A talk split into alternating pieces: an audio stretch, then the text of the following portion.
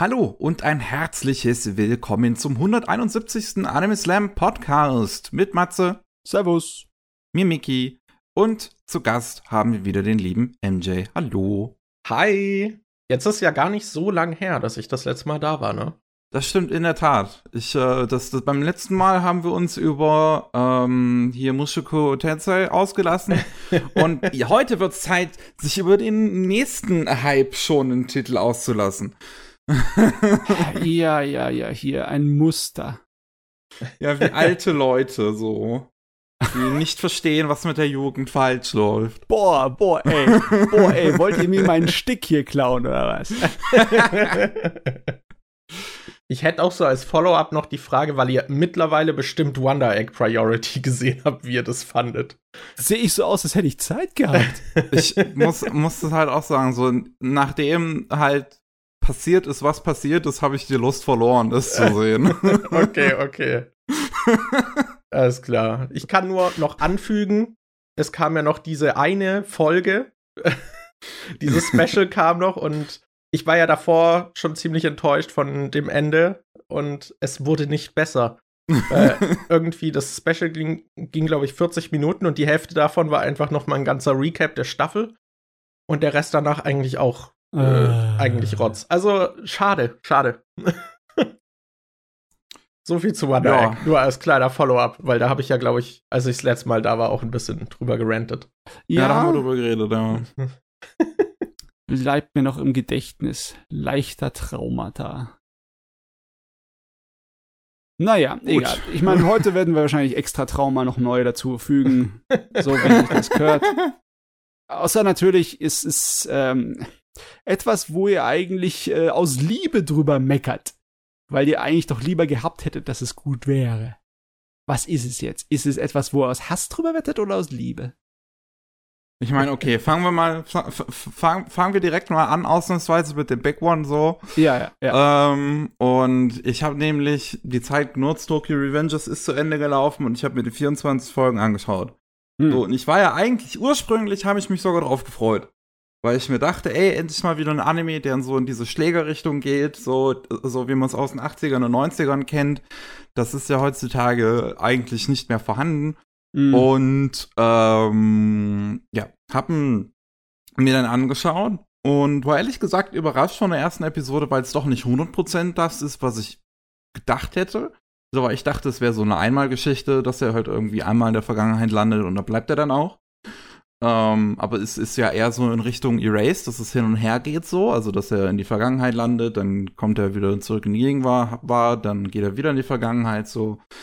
Ähm, und war schon, also das, das, das, das hat jetzt meine Erwartung eigentlich nicht großartig geändert. Ich war immer noch gespannt drauf, halt jetzt auf die Art und Weise, wie es dann das anders umsetzt, als ich zunächst äh, erwartet hätte. Und dann, ja, war das irgendwie.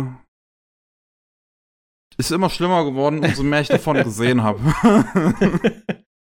War deine Erwartungshaltung, dass es einen coolen Protagonisten haben wird? also, ich meine, ich, ich, was Erwartungshaltung angeht, bin ich sowieso immer ganz komisch und kann nicht so genau sagen, was ich eigentlich haben wollen, gehabt, wollt, hätte, tun, tun. Und ähm, ich, ich, Fangen wir mal an für alle, die da draußen, die jetzt vielleicht, keine Ahnung, sechs Monate im Kryoschlaf waren und nicht mitbekommen haben, was Tokyo Revengers ist. Ähm, eine Serie, wo es um einen Typen geht, 26 Jahre jung, und der kriegt mit, dass ähm, seine ehemalige Freundin, die er in der achten Klasse hatte, ähm, bei einem Anschlag ums Leben kam. Ähm, er selber ist eigentlich ein ziemlicher Loser, so, hat nichts wirklich in seinem Leben jetzt erreicht, hat, macht ein paar Teilzeitarbeit und so. Und als er dann auf dem Weg nach Hause ist und ähm, halt äh, äh, am, am Bahnhof steht, wird er von jemand anderem vor den Zug geworfen und dann macht er einen auf Isekai, nur dass er nicht in einer anderen Welt landet, sondern in der Vergangenheit. Und in dieser Vergangenheit ähm, ist er jetzt halt wieder in der achten Klasse, so, das, das, das Mädel, was jetzt von dem Anschlag gestorben ist, so, lebt halt noch, so, sie sind noch ein Paar und er ist noch in seiner Schlägergang. und kriegt im Prinzip gerade alles mit, wie eigentlich sein Leben vor die Hunde läuft. Weil seine Schlägertruppe jetzt von einer äh, anderen, größeren, älteren Schlägertruppe so unter die Fittiche genommen wird und so äh, gezwungen wird, äh, gewisse Dinge halt für die, für die Älteren zu machen. So.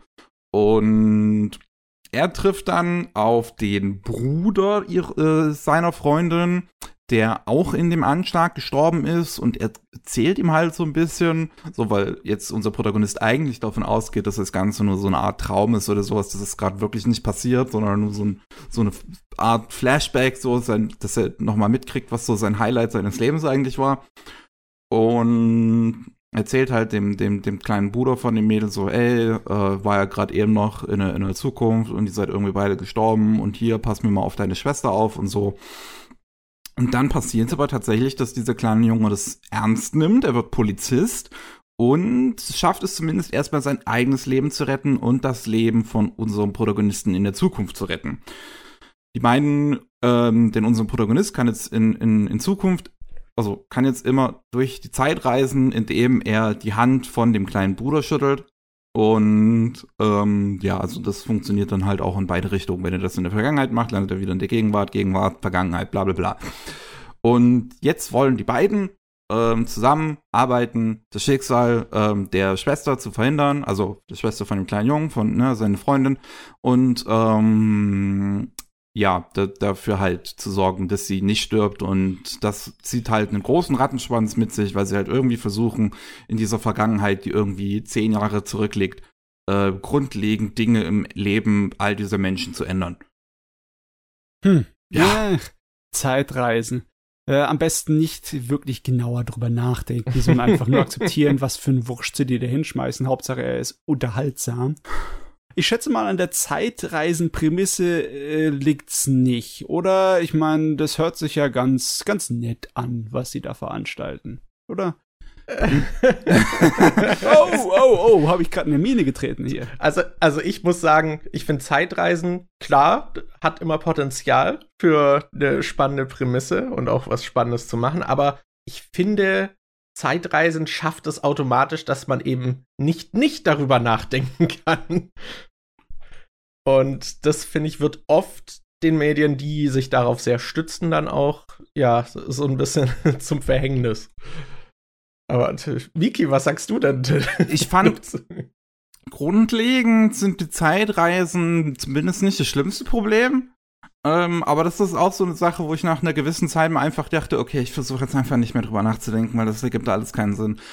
ähm, ja, aber muss doch gleich mal fragen, wie ist denn das, äh, wenn er jetzt zurück in die Zeit als äh, Jugendlicher reist, kommt er dann immer äh, nach dem, was er letztes Mal in seiner letzten Reise in der jugendlichen Zeit äh, erledigt hat, äh, an oder kommt er wieder von vorne an und ändert wieder alles? Nee, die Zeiten verlaufen im Prinzip parallel. Also okay. wenn jetzt äh, 3. Äh, Oktober ähm, in, in, in 2017, wo das gespielt ist, dann reist er in die Vergangenheit. Ich weiß halt nicht mehr, wie viele Jahre das genau ist, wie er dann zurückreist, aber sagen wir, dann ist halt 3. Oktober 2000 fünf ist es dann, glaube ich, wo er immer landet. Mhm.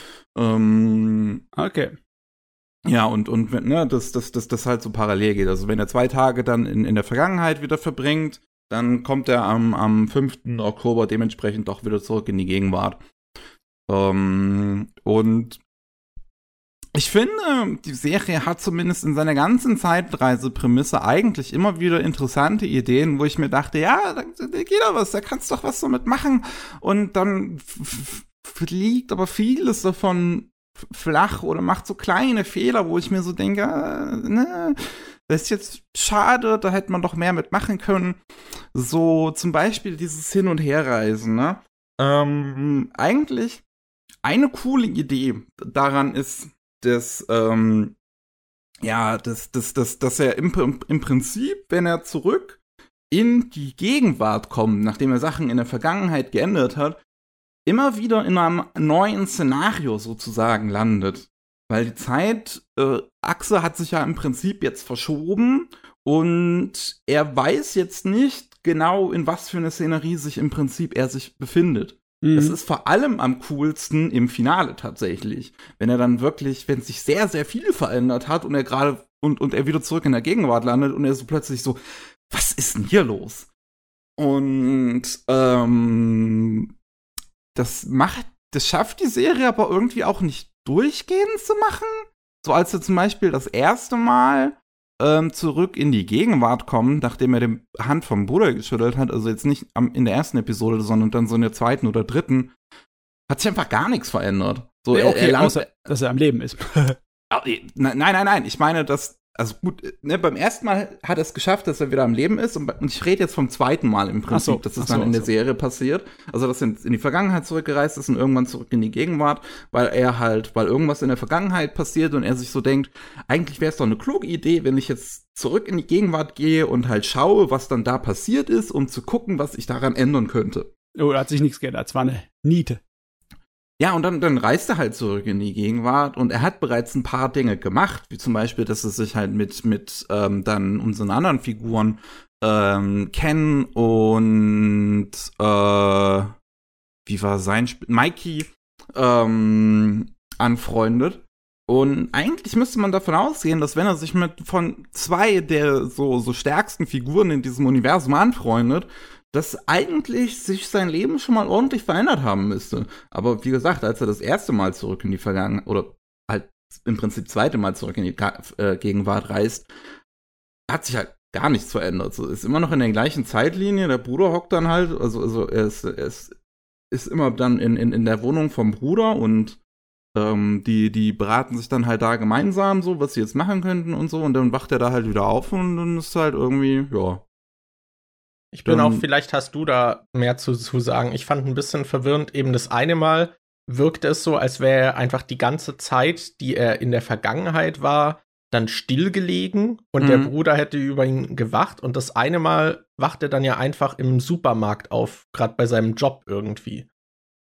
Genau. Das, also das, das erste Mal, als er dann halt äh, bei dem Bruder aufgewacht ist, so, der, der über ihn aufgepasst hat, ist es ja so, dass er im Prinzip wirklich immer noch in der gleichen Zukunft landet. Also, dass die Zeitachse sich noch nicht verändert hat, obwohl er, wie gesagt, schon ein paar Dinge gemacht hätte, die das eigentlich hätten verändern müssen. Ähm, und als er dann ja ähm, im, im gegen, gegen ähm, ersten Climax, so, also gegen Finale der ersten Hälfte, ähm, da in, in, in dem Supermarkt aufwacht, dann ist er im Prinzip ja schon in einer neuen Zeitlinie. Deswegen wacht er nicht in seinem Körper auf, der dann stillgelegt ist, sondern wacht im Prinzip in einem neuen Körper auf. Es ist halt sehr merkwürdig, weil, weil man sich dann halt auch fragt, was ist mit dem Körper dann davor passiert. Das ist auch ich mein, so. weil in der Vergangenheit ist es ja so, dass dann sein jugendliches Ich dann mit dieser Situation einfach weiterlebt. Man hat das ja auch, dass er dann einmal in die Vergangenheit zurückreist und dann ist er irgendwie kurz davor, fremd zu gehen, obwohl er da seine Freundin hat, die er so dolle liebt. Was halt einfach super merkwürdig ist, weil dann weiß man halt auch nie, okay, wie wirken sich jetzt, wie wirkt sich sein Verhalten und sein Bewusstsein und seine Entscheidungen auf dieses jugendliche Ich aus, während er nicht da ist. Das ist auch so eine Sache, das ist, das wird zumindest kurz so ein bisschen angespielt. Das, ähm, es gibt ja diese Szene, ähm, wo er mit ähm, seiner Freundin und dem dessen kleinen Bruder auf dem Dach steht und sie sich ein Feuerwerk angucken und er dann die Hand vom Bruder schüttelt und halt zurück in der Gegenwart landet. Ähm, und als er dann zurückkommt in die Vergangenheit, ähm, meint ja seine Freundin dann beim nächsten Mal, ey, was ist denn mit dir eigentlich an diesem einen Abend gewesen? Du bist dann einfach plötzlich weggelaufen. Und ich glaube, das soll so ein bisschen anspielen, dass halt, wenn er jetzt zurückreist in die Gegenwart, dass dann im Prinzip sein eigentliches Ich aus dieser Zeit wieder den Körper übernimmt und nicht mitgekriegt hat, was die ganze Zeit passiert ist. Oh no. Das, also, dazu muss ich jetzt sagen, ich, äh, mir fehlt ja noch so ein, bis, so ein Drittel etwa. Also die letzten acht Folgen fehlen mir noch. Die habe ich noch nicht gesehen von den 24. So, wird das denn dann noch mal groß aufgegriffen? Weil nee, er dann das ja ist das einzige Mal, dass das so ein bisschen angespielt wird. Weil er ist ja auch immer wieder halt dann auch über einen recht langen Zeitraum in der äh, Vergangenheit. Weil, also das müsste ja die Vollkatastrophe dann sein, wenn er dann weggeht. Ja, I don't know. also, ja, äh, Matze hat es, glaube ich, schon ganz gut am Anfang angekündigt. Am besten nicht zu viel darüber nachdenken. Ich meine, Aber selbst so ein Film, so ein oberflächlicher Popcorn-Film wie Your Name hat versucht, so ein kleines bisschen darüber sich Gedanken zu machen, wie die Leute reagieren, wenn auf einmal eine Figur sich komplett anders für einen Tag verhält, ne? Ja. Aber dass es hier nicht aufgegriffen wird, finde ich irgendwie so verfehlt, weil da hätte man viel Spaß mit haben können, beziehungsweise auch viel Drama, ne? Jetzt hast du dir viel Mühe gegeben, aber wenn dein, dein altes Ich sich dann überhaupt nicht daran erinnert und dann so weitermacht wie bisher äh, und das alles zunichte macht, das wäre doch so, so, so, könnte doch so richtig dramatisch reinhauen. So im Sinne, oh mein Gott, alles, was ich mache, ist vollkommen nutzlos. Und die, die Zukunft ist eigentlich nur irgendwie fast wie Würfel werfen. Egal, was ich probiere, ist alles nur dem Zufall überlassen. Weißt du, solche Sachen. Mhm. Aber äh, hast ja wie gesagt, äh, machen sie nicht wirklich, ne? Ist einfach nur so, ne?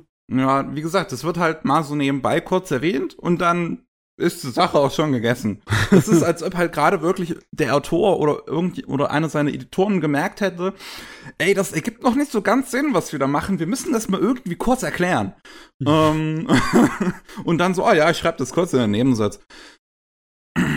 Ja, ich finde im Prinzip läuft die Serie dann darauf hinaus, dass er sich halt etwas denkt, was er macht äh, und halt einen Plan hat und dann kehrt er zurück in die Gegenwart und sieht halt, dass es zwar was verändert hat, aber halt trotzdem alles noch entgleist. Ja. Und dann geht er halt wieder zurück und versucht wieder was zu ändern. Aber ja. sagen wir so, ist, ist er der Mastermind? Ich dachte, der kleine Bruder ist derjenige, der die, mit ihm die Pläne spielet, dann irgendwann mal für das Verändern der Vergangenheit. Er ist absolut kein Mastermind, will ich an der Stelle anmerken. Ey, also, ich habe heute noch mal zwei Folgen geguckt und da, das ist in Folge 14, glaube ich, oder 15, wo er dann erklärt bekommt von einem Klassenkameraden, wie überhaupt diese Gangstruktur funktioniert, in der er jetzt Teil davon geworden ist. Du müsstest halt meinen, dass er, weil er halt immer so groß spricht und große Ankündigungen macht, dass, oh, also ich glaube, die einzige Lösung ist, dass ich jetzt der Anführer dieser Motorradgang werden sollte. Ich kann weder Motorrad fahren, ich kann immer noch nicht kämpfen. Selbst nach der Hälfte der Serien habe ich noch nicht erfolgreich irgendwie mich mal zur Wehr gesetzt, obwohl ich die ganze Zeit mit irgendwelchen Jugendlichen abhänge, die sich äh, gegenseitig aufs Maul hauen. so, vielleicht sollte ich mal äh, Basic lernen zu kämpfen oder so, wer weiß.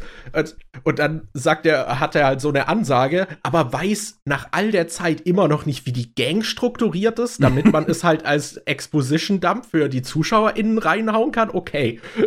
Gott, die Exposition in dieser Serie ist manchmal unglaublich schlimm. Es oh, ist, yeah. ich find's halt auch nochmal in der letzten Episode gibt's da einen Moment, der ist wirklich äh, ich habe mich fast kaputt gelacht, weil er einfach so ist so schlecht geschrieben. Und also er wacht halt auf, so wieder in, in, in diese neuen Situation, weiß wieder nicht, was passiert ist, so und, und gegen Ende in der Serie passieren eigentlich in dieser letzten Folge noch mal ganz coole Dinge, wie ich finde. Und dann ist er so mit seinem Kumpel unterwegs und äh, mit, mit, mit, ja, mit einer Figur, die dann später noch kommt, in, in, in, in der zweiten Hälfte der Serie vorgestellt wird. Und mit der ist er dann in der Gegenwart plötzlich halt unterwegs. Und gemeinsam äh, stehen sie dem großen Antagonisten der Serie gegenüber, der, wo ich auch finde, dass der eigentlich gut aufgebaut wird. So in der ersten Hälfte siehst du den für maximal ein paar Sekunden. In der zweiten Hälfte spielt er dann eine etwas größere Rolle, aber äh, findet immer noch sehr im Hintergrund statt. Aber du merkst, dass er eine große, wichtige, böse Präsenz hat. Ähm, und dann steht er ihm halt zum ersten Mal in der Gegenwart in dieser letzten Episode gegenüber, gemeinsam mit dieser anderen Figur. Und diese, und, und diese große Bösewicht hat halt so Takemichi, unseren Protagonisten, durchschaut und, und ähm, hat die beide irgendwie jetzt an den Stuhl gefesselt und ähm, will halt beide umbringen so und und die zweite Figur, die dann halt mit Takemichi da unterwegs ist, erklärt zum Glück noch mal ganz schnell, bevor sie umgesch äh, bevor sie abgeschossen wird, was jetzt eigentlich innerhalb der letzten zwölf Jahre passiert ist. oh no. oh shit. Ja, es, es ist schwierig.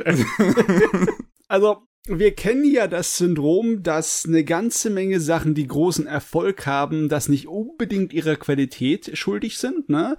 Es gibt so viel Zeugs, das Kasse gemacht hat ohne Ende, egal ob es Twilight ist oder Fifty Shades of Grey oder sonstigen Rahmen. Und Tokyo Avengers ist ja auch einer, der gerade im Moment in Japan Kasse macht, da flattern dir die Ohren.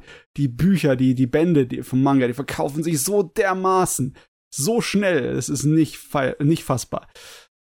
Äh und ich verstehe nicht unbedingt, warum. So. Also ich, ich muss so. sagen, also um der, der Serie mal eine Lanze zu brechen, das klang bisher ja alles recht negativ, was wir erzählt haben. Aber ich finde so diese Momente, wenn er dann in der Jugend da ist und mit den Leuten abhängt, das hat schon auch so seinen Flair und ich würde lügen, wenn ich sagen würde, dass ich die Serie nicht teilweise genossen habe. Also ja, absolut. Ich finde, die Serie hat immer wieder, gerade so, wenn es um Character Writing geht, so wirklich die, die Motivation der Figuren und was sie manchmal so für, für schöne Momente gemeinsam haben. So, das, das kann die Serie ganz gut. Ich mag zum Beispiel auch so das Finale von der zwölften Episode, so von, von der Serie, wo er dann seine Freundin in der Gegenwart in den Armen hat, so kurz bevor sie wieder stirbt und halt so meint, so, ich werde dich rächen jetzt. So, es ist mir jetzt alles, es geht mir jetzt alles zu weit. Ich habe keinen Bock mehr auf die ganze Scheiße. So, und ähm, das, da, da, da, fand ich einen guten Moment. Aber das, das ist, wo es halt bei der Serie für mich leider bleibt. Sie, sie, sie, sie zeigt mir immer wieder, was sie sein könnte und geht dann in ja. völlig miserablem Writing unter. Also, dass die ganze Story keinen Sinn ergibt. Und die Serie hat gerade in der zweiten Hälfte ein riesengroßes Problem. Denn das, also, Takemichi als Figur ist ein Protagonist, der ähm, ich würde ihn nicht ganz auf ein Level mit dem Protagonisten von Miraniki heben, so, was die Weicheierlichkeit angeht, so. ähm, aber er ist schon ganz schön anstrengend. Ähm, also, er ist, das, das, in der ersten Hälfte, so kann ich das den Typen noch verzeihen, dass er eigentlich relativ am Rand immer mal wieder steht, eigentlich so den Figu so, so, so den anderen Figuren so ein bisschen selbst so die, den, einen Grund gibt, sich zu verändern und sich deswegen Dinge verändern. Nicht, weil Takemichi jetzt aktiv was macht, sondern weil er halt mit den anderen Figuren redet und in denen was auslöst, dass die jetzt was verändern ähm, ist eigentlich auch eine gute, finde ich, ist eigentlich auch eine gute Idee, so dass halt so soziale Stärke so ein bisschen äh, mhm. äh, im Vordergrund steht, statt jetzt körperlicher Stärke. Ja, und Wobei, dass er sich halt so in die richtige Bahn irgendwie lenkt. Ja. Mit dem, was er halt, also in seiner Limitiertheit, was er irgendwie machen kann. genau. Aber das wird äh, ähm, in der zweiten Hälfte wird das einfach nur so anstrengend, weil da ist das Allerschlimmste, dass das in der ersten Hälfte kriegst du grob gesagt, was für Events passieren, aber du weißt nicht, was dabei genau passiert und das Takemichi so ein bisschen liegt auch jetzt herauszufinden, was er dran ändern könnte.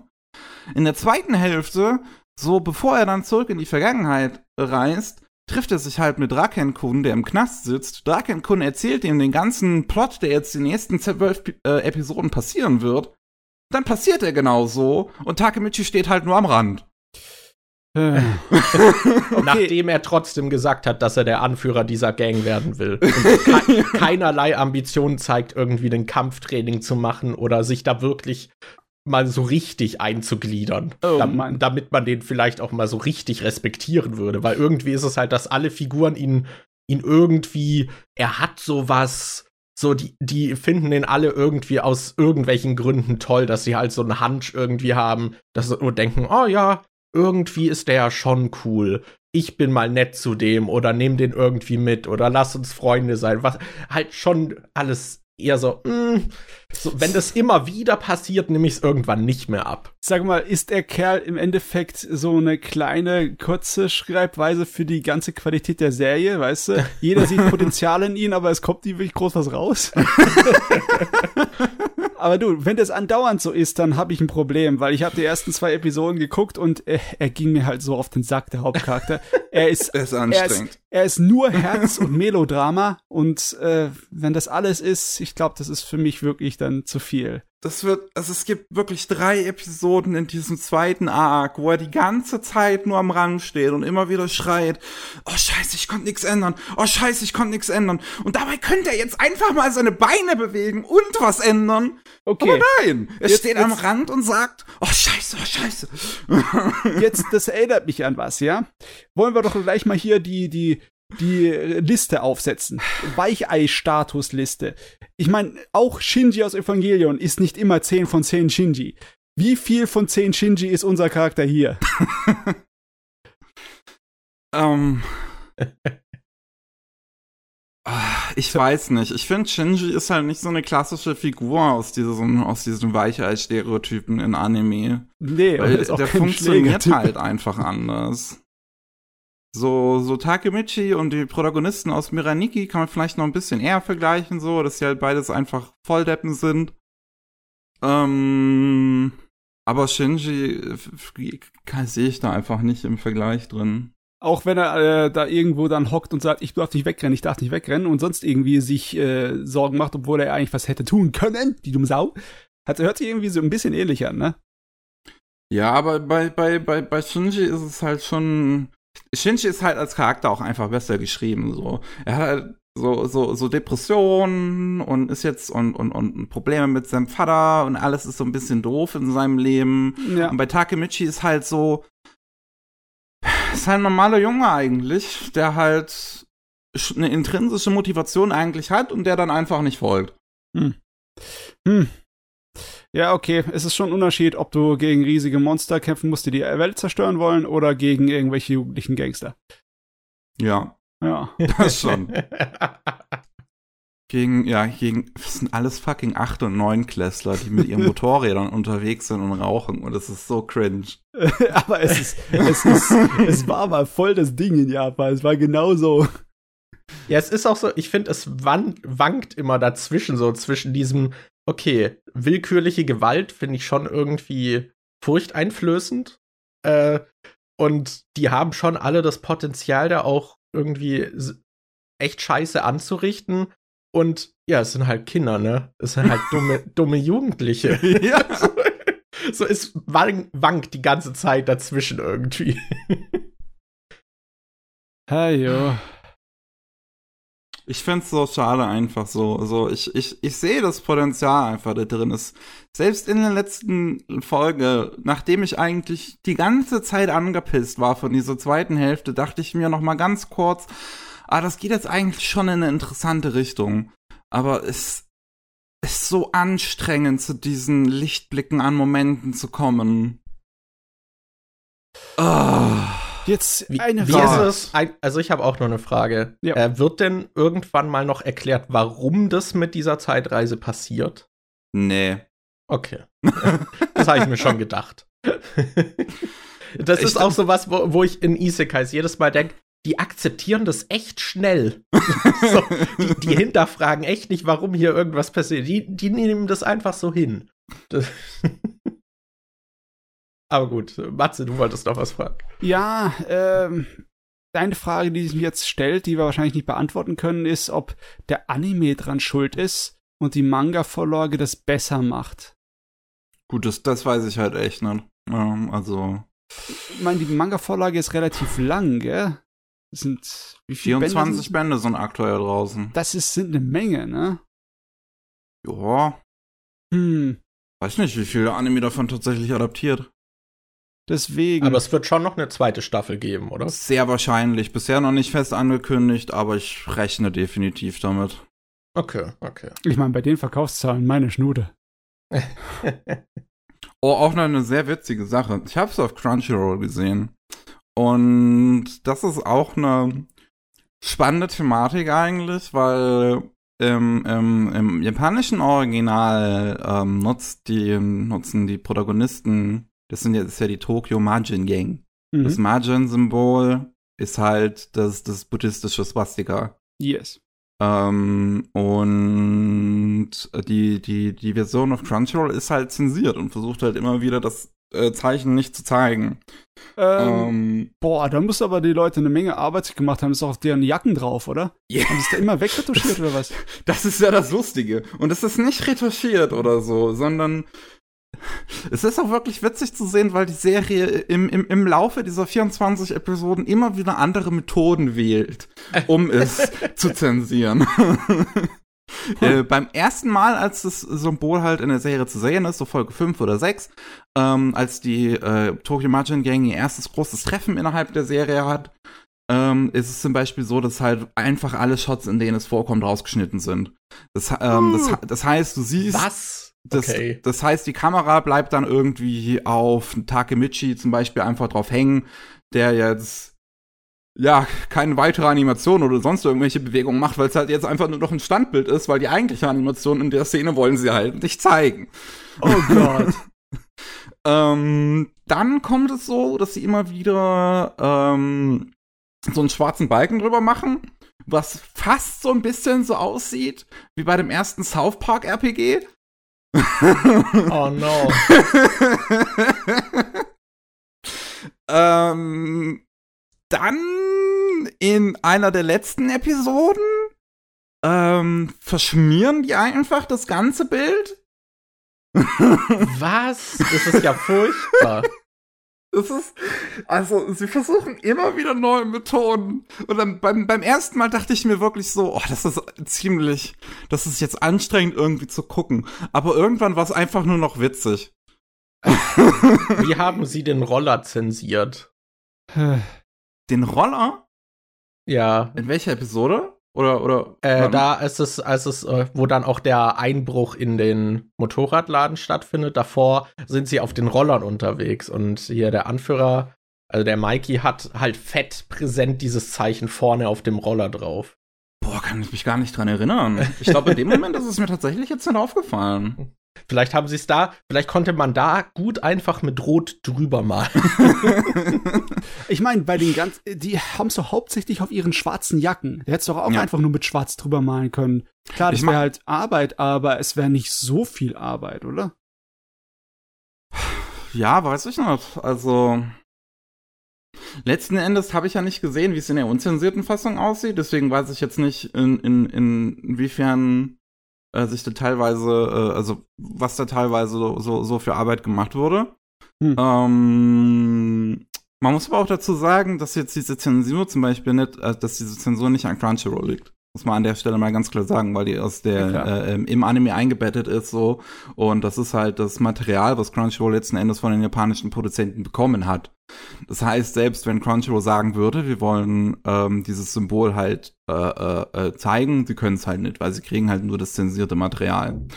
Gott, ähm, ey, da haben sich die Deutschen doch ehrlich gesagt viel Mühe, mehr Mühe gegeben beim Zensieren. Wie sie dann hier bei Fernsehausstrahlung von Naruto wirklich das Blut wegretuschiert hat, aber die Szene sonst nicht verändert hat und man es eigentlich nicht sehen würde, wenn man es nicht wüsste, ne?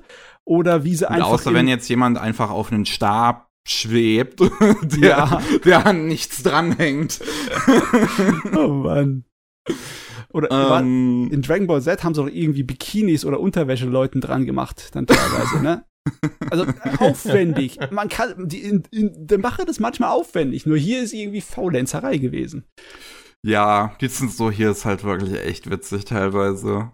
Also ich find's halt auch einfach interessant, weil weil ich man hätte es doch einfach von vornherein in der Produk Pro Produktion, das muss doch irgendwer gegeben haben, der dann so realisiert hat, scheiße, wenn wir das in anderen Ländern anbieten, das Symbol hat jetzt da eine bisschen andere Bedeutung. Das Sollten wir das vielleicht von vornherein irgendwie ändern? Es gibt halt vergleichsweise wenig Länder, wo es halt per Gesetz verboten ist, in Medien zu zeigen. Ne? Hm. Deutschland gehört dazu. Und äh, zum Beispiel andere Länder wie äh, England, obwohl es auch ein Opfer war von äh, der Nazi-Kriegsmaschinerie, ist das, wäre das, glaube ich, kein Problem. Auch in Italien ist es kein Problem, obwohl die sogar Verbündete waren. Ja. Und in Amerika war das auch nicht ein Problem, zum Beispiel mit so Mangas wie äh, Blade of the Immortal, wo mhm. halt das Zeichen des Hauptcharakters auch das Manji ist, ne? also das Swastika.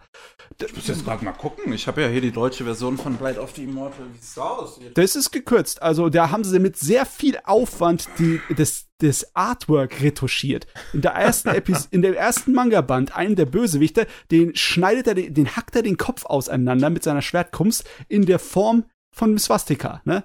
Und die haben oh, das im Deutschen aufwendig retuschiert, dass es nicht wie ein Swastika aussieht.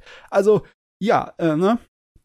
Aber klar, äh, ich kann es nachvorstellen, wenn es wirklich nur so ein oder zwei Länder gibt, wo es halt per Gesetz halt unbedingt gemacht werden muss, wie in Deutschland, dann. Ich glaube, das war ja. auch nicht der Beweggrund. Ich schätze eher, dass es um Missverständnissen vorzubeugen, weil das Zeichen einfach in der Wahrnehmung was anderes für die meisten anderen Länder ist. Äh, ich ja, wie also ich habe auch viel darüber gelesen, zum Beispiel. Also ich hatte halt auch geguckt, was überhaupt die Unterschiede sind, ob da irgendwie mehr zensiert wird oder ob es nur um das Zeichen geht. Ich dachte auch, die Zensur ist dann ein bisschen besser umgesetzt, to be honest, äh, weil ich von vielen Leuten gelesen habe, ja, eigentlich keine Bedenken und so. Äh, aber ich hatte dann halt auch zum Beispiel von so CosplayerInnen gelesen, die dann halt auch sich halt Mühe gegeben haben, da irgendwie zum Beispiel auf den Jacken dann halt ein Zeichen zu wählen, was irgendwie reinpasst, aber eben kein Swastika ist mhm. äh, und so und dass sie halt auch ab und an schockiert sind, wenn Leute das einfach unreflektiert dann halt draufpacken. Und es gab tatsächlich Leute, die dann auf die die äh, äh Dokumi hat jetzt stattgefunden dieses Jahr unter Corona äh, äh, Dings und Maßnahmen.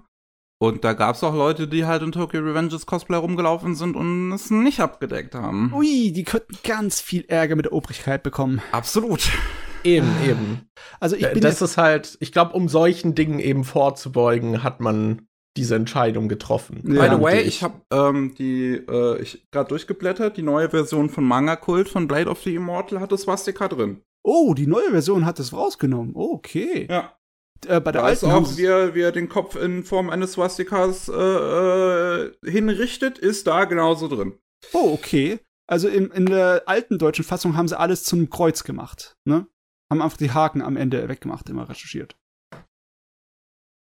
Was? Ja. Ich meine, ich, man könnte das ja kritisieren, das Thema, das wäre ein langes Thema. Ich finde, dass Deutschland das vergeigt hat. Man hätte das Zeichen sozusagen den Nazis wegnehmen sollen, indem man es einfach verboten hat, auf der Art und Weise, ist es dann im Endeffekt für immer das Nazi-Zeichen geblieben. Ne? Mhm. Das, das ist schon, ja. meiner Meinung nach schon eher nicht die idealste Lösung, aber jetzt ist das so gelaufen. Jetzt ist der Zug ist abgefahren. Da ist nichts ja, mehr jetzt kannst du es auch nicht mehr ändern. Nee, nee. Ja. Das ist halt auch so eine Sache, weil ich glaube definitiv, dass irgendwer zum Beispiel den Manga von, von jetzt Tokyo Revengers schon lizenziert hat. Bisher gibt's halt noch keine deutsche Version, noch keine deutsche Ankündigung oder sowas mhm. von den Manga. Aber den halt einfach zu ignorieren, das wäre verschenktes Geld. So. Ja, oh ja. Ähm, das, also die Kohle will ja irgendein Publisher definitiv haben. Ja, Und ich bin ja. mir halt ziemlich sicher, dass den schon irgendwer lizenziert hat, aber sie halt noch überlegen, wie sie damit jetzt umgehen sollen. Und ich meine eigentlich, so, ja, jetzt Blade of the Immortal hat das Hakenkreuz halt auch drin. Ich, gut, ich habe jetzt nicht, äh, also nicht, das ist das Swastika halt, das ist ja kein Hakenkreuz, das ist ja andersrum. Ähm, aber man könnte ja am Anfang einfach ähm, reinschreiben, so, dass das, dass dieses Symbol eine andere Bedeutung hat in Japan und so. Mhm. Also, ja, ja. Man, man könnte schon eine Anmerkung machen. Tatsächlich, in der englischen Fassung von Blade of the Model, die ich hier habe, da ist das vorne drin. Ne? Da ist ein ganz langer Paragraph, wo die amerikanischen Redakteure dann sagen, ja, das hat so und so eine Bedeutung und es hat nichts das mit damit zu tun. Ne? Also die, die Idee hatte schon jemand und das finde ich auch eine gute Idee. Nur, naja. Wird's hier gerade nochmal an die deutsche Fassung? Aber hier steht tatsächlich nix. Vielleicht sind die Leute auch davon ausgegangen, dass es mittlerweile verstanden wird oder sowas. Ich weiß es nicht. Keine ja. Ahnung. Auf jeden Fall, um sowas dann zu veröffentlichen, musst du die Genehmigung bekommen von Regierungsstelle. Das ist natürlich, ja. Ja. Also haben sie sich die Mühe gemacht. Naja. Na gut. Hm. Ach ja. So, wollen wir Gut. mal zu anderen Anime kommen. yes. Matze, wie sieht's bei dir aus? Was hast du so gesehen? Die Saison ist ja vorbei, die sommerliche der Herbst fängt an. Ich frage mich nur, über was ich von der Saison reden möchte. Äh, es gibt natürlich äh, gute Überraschungen und es gibt Sachen, die genauso offen sind, wie ich es mir erwartet habe und es gibt Zeugs, das mich sowas von gleich hier verärgert hat, dass ich es fallen gelassen habe, als wäre es aus Hundekacke. Ah. okay. Reden wir mal über etwas, was mich äh, positiv überrascht hat. Und zwar äh, die Moonlit Fantasy Tsukimichi. Ja der Anfang von dem Ding hat mich überhaupt nicht wirklich überzeugt. Äh, beziehungsweise, normalerweise bin ich ja einer, der die Durchschnittsdreck Isekai trotzdem anguckt. Aber der war am Anfang so, war mir so gleichgültig, das Gerät, dass ich da mir überlegt habe, ob ich überhaupt mehr als ein oder zwei Episoden gucke. Aber der hat sich gefangen. Der hat okay. sich gefangen. Der hat sich zwar nicht so gefangen in einem Niveau, wie man sich von dem Trailer erhoffen äh, könnte, weil der Trailer, der war ja voranimiert und sah vom Allerfeinsten aus. Dieses Niveau hat er dann nicht erreicht, außer vielleicht in der letzten Episode, wo sie nochmal hier gemeint haben, boah, jetzt brauchen wir einen großen Kampf, ums abzuschließen. Aber nee, äh, optisch war der nie umwerfend, aber inhaltlich wurde er halt immer unterhaltsamer und lustiger. Angefangen hat's bei mir mit Episode 4, wo sie dann aber wirklich 1A einen auf Slayers gemacht haben. Und einfach mhm. nur zum Spaß und Komödieneffekt heraus eine ganze Stadt platt gemacht haben. so, also, so Dirty Pair und Slayers hatten ja dieses äh, Slapstick-artige Zerstörungshumor, wo ja. äh, es einfach nur durch das völlig Übertriebene dann halt äh, so absurd wirkte, dass du dich nicht darum sorgen musst. Es, es sterben auch keine Leute, ne? Wenn eine ganze Stadt in Schutt und Asche gelegt werden, hat keiner davon mehr wegbekommen als ein paar Blessuren, nur die ganzen Häuser sind alle kaputt, ne? Im Endeffekt ist es hier auch so. Äh, und äh, eigentliche Grundprämisse ist ja typischer Isekai, ne? Kerl wird in eine andere Welt geschmissen, ne? Und äh, diesmal eine Gottheit von seiner Welt äh, will ihm ein bisschen helfen, weil die Gottheit von der anderen Welt, äh, der er dann unterstellt wird, das, die ist ein Riesenarsch. Die ist eine super Bitch und äh, die äh, sorgt auch gleich dafür, dass dein Leben nicht besonders gut ist, weil die nimmt ihm die Me Möglichkeit zu kommunizieren, außer mit irgendwelchen Dämonen, Biestern und sonstigen unschönen Viechern und schmeißt ihn irgendwo in der Öde, in der Einöde ab, ne, wo er sich dann hier äh, so sein Leben zusammenreißen muss. Äh, das Gute ist aber, der Gott von unserer Welt hat ihm genug Kraft mit auf den Weg gegeben, dass er so ein kleiner typischer oberpowerter Isekai-Protagonist ist und der trifft dann in dieser Einöde auf Monster, auf intelligente, starke Monster, so wie ein Drachen und so eine Spinne, die direkt aus einem Herr der Ringe-Universum gekommen ist, also so ganz böse, die eigentlich nur ans Fressen und Zerstören denkt. Und äh, der macht die seine Untertanen. Und mit den zwei äh, fängt er dann an, äh, sozusagen durch die Lande zu ziehen. Und ganz ehrlich, die zwei, die, die machen's raus, die reißen's raus, die zwei Mädels. Äh, die okay. sind der, der Grund, die Serie anzugucken, weil die haben Entwicklung, die haben Tiefgang und die sind einfach lustig und sympathisch, ne? Und der Hauptcharakter, ja, der, äh, der tümpelt so vor sich daher. Der bekommt nicht so viel zu tun oder Entwicklung in der ganzen Serie. Der ist zwar ganz nett, aber ja, der Hauptaugenmerk bei den Mädels. Und er hat eine Fähigkeit, dass er so eine kleine typische Taschendimension erstellen kann, wo er sozusagen, also so ein ganzes Land, eine ganze Welt, in der er drin leben kann, in seiner eigenen Tasche.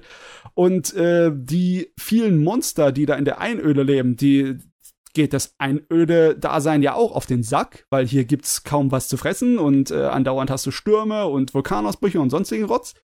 Und die ähm, freuen sich so langsam aber sicher mit ihm an und die besiedeln dann bei ihm seine äh, Taschendimension. Also hat's auch okay. so einen kleinen, ja, so einen kleinen, äh, so wie der Slimer, so einen Aufbau äh, spielmäßigen äh, Part, wo er halt sein kleines Königreich hat, sein eigenes. Und äh, er versucht dann trotz seines Fluchs von der äh, Göttin irgendwie mit den Menschen zu kommunizieren. Das ist natürlich eine schwere Angelegenheit. Der kann nämlich da einfach nicht reinlaufen, weil die Aura, die er ausgibt, ist äh, total verflucht und alle denken, der wäre der hässlichste, bösartigste Dämonenkönig aller Zeiten. Also braucht er Maske und Spelle von Zwergen angefertigte Artefakte und alles Mögliche, damit er halbwegs menschlich wirkt. Er kann sich aber immer noch nicht mit den Leuten verständigen. Also ähm, schreibt er einfach in der Luft mit magischen Zeichen so, also wie so ein stummer Charakter, der auf ein Brett schreiben muss, muss er sich äh, da so mit den Leuten abgeben, ne? Und ja, mhm. es ist eigentlich ganz nette, einfache äh, Isekai-Kost, äh, aber äh, der Humor, den die Serie drauf hat, ist einfach klasse. Den mag ich. Besonders wenn er später rauskommt, der ist, ist, äh, ist echt cool. Ich würde sogar sagen, es hat angefangen mit sehr unterdurchschnittlich und ist bei mir mit sehr überdurchschnittlich geendet. Ne? Besonders Applaus! Am, Applaus, Applaus! Besonders, besonders wenn am Ende der äh, Dings äh, der Serie noch mal so eine schöne Action-Sache kommt. Und eine Sache hat es natürlich rausgerissen, dies, der Soundtrack wird von derselben Person gemacht, die die Sound für Fairy Tale zum Beispiel gemacht hat. Und hm. das heißt, da hast du richtig geile Actionstücke drin, ne? Das ist also, die Actionsequenzen sind nicht so toll animiert, aber die Musik macht das alles gleich zehnmal besser. Aber wirklich. Okay. Ja, das klingt gut. Ja. Also, wer, wer das anfängt, bitte die ersten zwei, drei Episoden durchhalten, danach wird's lustig. ja. Wie war nochmal der Name? Äh, Tsukimichi oder Moonlit Fantasy ist der Untertitel. Damit okay. kann man es gut finden. Oh. Ja, ich meine, viel kann ich dazu jetzt echt nicht sagen. Ne? Wenn du sagst, dass der Humor der stärkste Teil davon ist, das ist ja jetzt auch nichts großartig, wo man dann drüber diskutieren kann, weil. Ja, ich meine. Humor ist halt auch immer Geschmackssache. Da passieren einige typische Fantasy-artige Geschichten. Es hat meiner Meinung nach mehr von so einem Rollenspielartigen Verlauf wie andere Sachen. Also es ist wirklich so, er hat vor, was zu tun. Er hat vor, ein kleines Geschäft aufzumachen und dann, um das zu äh, schaffen, trifft er aus denen die Leute und die haben eine Aufgabe für ihn. Also wird muss die Aufgabe erlegt werden. Aber dadurch kommt er wieder auf andere und dann kommt er wieder auf irgendwelche Geschäftsideen und dann sucht er, ja, das, also ist alles so ein kleines bisschen wie ein Rollenspiel angelegt und deswegen eine sehr typische Fantasy-mäßige Angelegenheit. Aber es ist nichts Großes. Es ist kein Kampf gegen einen Dämonenkönig, obwohl, das ist im Hintergrund, aber das ist, spielt hier keine Rolle. Es ist kein, äh, kein irgendwie, ja, kein Bildungsromanmäßiges, wo er irgendwie den Sinn seines Lebens finden muss. Es ist einfach nur so ganz nett, tümpelt vor sich hin. Kann man mal machen. Kann man mal machen, genau, genau. genau. okay. MJ, wie sieht's bei dir aus? Mir ist gerade auch noch was eingefallen, da Humor angesprochen wurde, was hm. ich in letzter Zeit geguckt habe bisschen älter, äh, jetzt nicht allzu alt, aber Haven't You Heard I'm Sakamoto habe ich geguckt. Ah, oh, Sakamoto, ist geil. Sakamoto ist geil. Ja, aber zu viel brauche ich da, glaube ich, nicht zu sagen. Das, es geht im Prinzip um Sakamoto, der alles extrem cool macht und es ist halt so ein Gag-Anime, der relativ episodisch abläuft und im Prinzip werden immer irgendwelche Klassenkameraden von dem Dude eifersüchtig, weil er halt immer cool dasteht und versuchen ihm dann irgendwie zu schaden, zum Beispiel ihm einen Stuhl wegzuziehen und dann sitzt er halt in der Luft oder halt irgendwas anderes und er sieht halt immer gut dabei aus und führt die anderen dann quasi vor. Aber es ist halt extrem übertrieben inszeniert immer und dadurch sehr unterhaltsam. Also das war some good old fun. Ich fand, gegen Ende hat sich ein bisschen verbraucht von den zwölf Episoden, aber kann man auf jeden Fall mal machen, war unterhaltsam. Ja, ich, ich, ich mag diese Sorte von Humor, aber sie ist nicht einfach, ne? äh, ich, du kannst es sowieso nicht, also du könntest es nicht mit einer Realfilmserie machen, das wird irgendwie nicht funktionieren. Das funktioniert nee. mit Comicfiguren, ja, das geht. Aber es geht ähnlich so wie äh, Chromati High School. Das hat zwar eine andere Art von Humor, aber äh, sowas würde auch nicht funktionieren real. Also das ist einfach zu abgedreht und zu dämlich. Ja, aber es ist halt schon sehr cool, so, wir nehmen irgendeine Alltagssituation und wie können wir sie so extrem wie möglich überspitzen?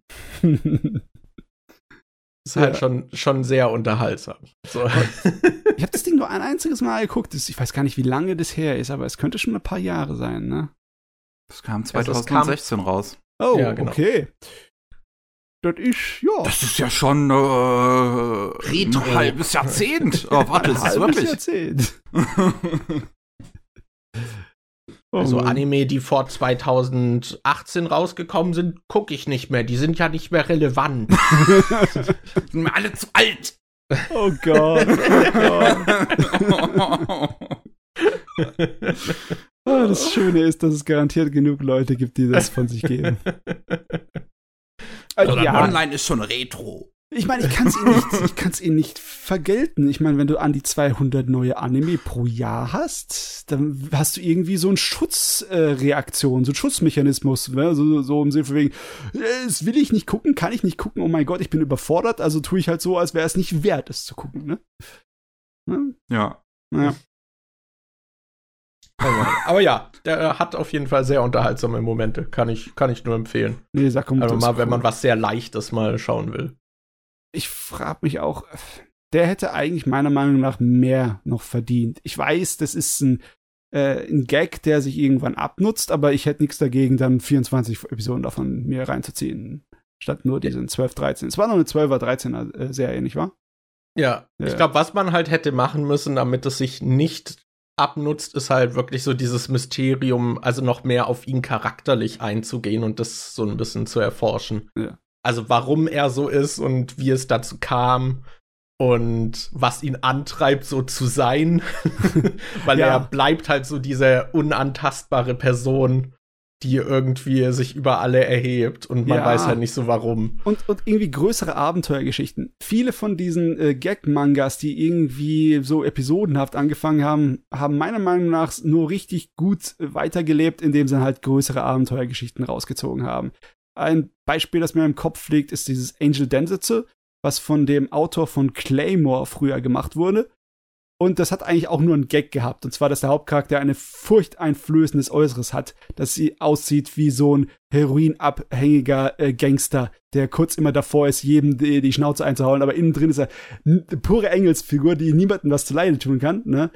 Und als der Gag sich dann irgendwann mal halt, äh, ja, zu viel war, dann hat er einfach angefangen, größere Abenteuergeschichten und massenweise an Antagonisten etc. alles reinzuschmeißen. Ich meine, Sakamoto, der hätte einen Antagonist gebraucht. Der hatte keinen oder Serie, oder? Also keinen großen Äh, Bösewicht.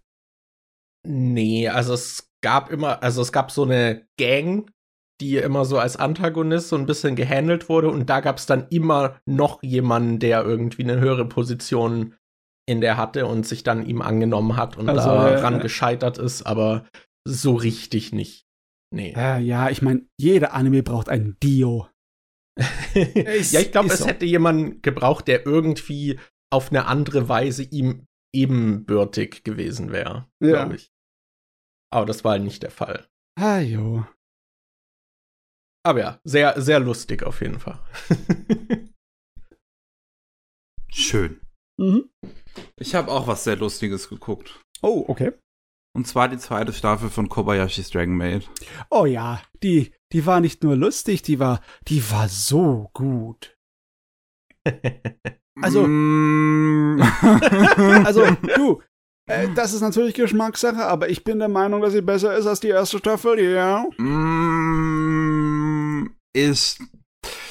Also, als ich die halt angefangen habe zu sehen, war ich mir nicht sicher, ob sich entweder A, mein Geschmack und meine Medienwahrnehmung verändert haben oder B, die ersten paar Folgen dieser zweiten Staffel einfach nur das Schlimmste an Kobayashi's Dragon Maid sind. Hä? Hä? Okay. Nee, da bin ich der Meinung, dass du dran schuld bist. okay. Das ist deine Schuld, Miki.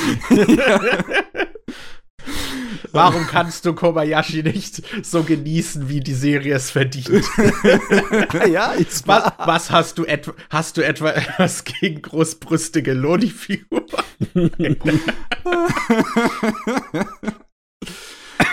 Ja, also ich fand ganz ehrlich so, so, also die ersten paar Folgen der zweiten Staffel haben mir schon ein bisschen zu viel von diesem eher perverseren Humor, der für mich das Schlimmste an der Serie ist. Das ist, ich, kann man die Quatzerkoddel nicht einfach irgendwie löschen oder so zum Beispiel? Nein, wieso nicht? Ich, ähm, ich, ich, ich finde, also die Serie wird zum Glück immer, also auch in der zweiten Staffel dann immer besser und äh, diese, diese perverse Humor hält sich mehr zurück und ich finde auch wenn dann mal so ein bisschen perversere Gags kommen, dann sind die dann noch immer ein bisschen zumindest zumindest geschmackvoller dann in, in, in später in der Serie. Ähm, aber das fand ich in den ersten paar Folgen so dumm und anstrengend einfach nur, dass ich mich echt gefragt habe, liegt's, liegt's an mir? Ist die erste Staffel auch schon so schlimm gewesen? Oder, Also- I don't know. Ich bin der Meinung, dass es kaum ein Anime gibt, der es schafft, Fanservice so harmlos und spaßig wirken zu lassen wie Kobayashi. Also, also ich glaube schon, das liegt an dir. Was machst du mit deinem Leben? Ich weiß nicht. Also ich muss sagen, ich habe jetzt nur die erste Staffel gesehen. Okay. Und ich habe die auch genossen. Also das schon. Ich, ich fand die nicht schlecht.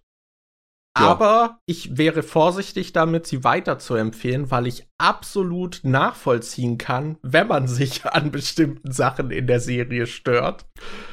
Und da müsste ich immer erstmal die Person in der Hinsicht einschätzen können, bevor ich das empfehle, weil ich weiß, also gerade auch so die, die Interaktion zwischen den beiden Kindern, also der Kanner und der anderen, das kann ich schon verstehen, warum man sich da auch an der Darstellung dann schnell stört und gerade die Quetzalcoatl, die Miki schon meinte, I don't know.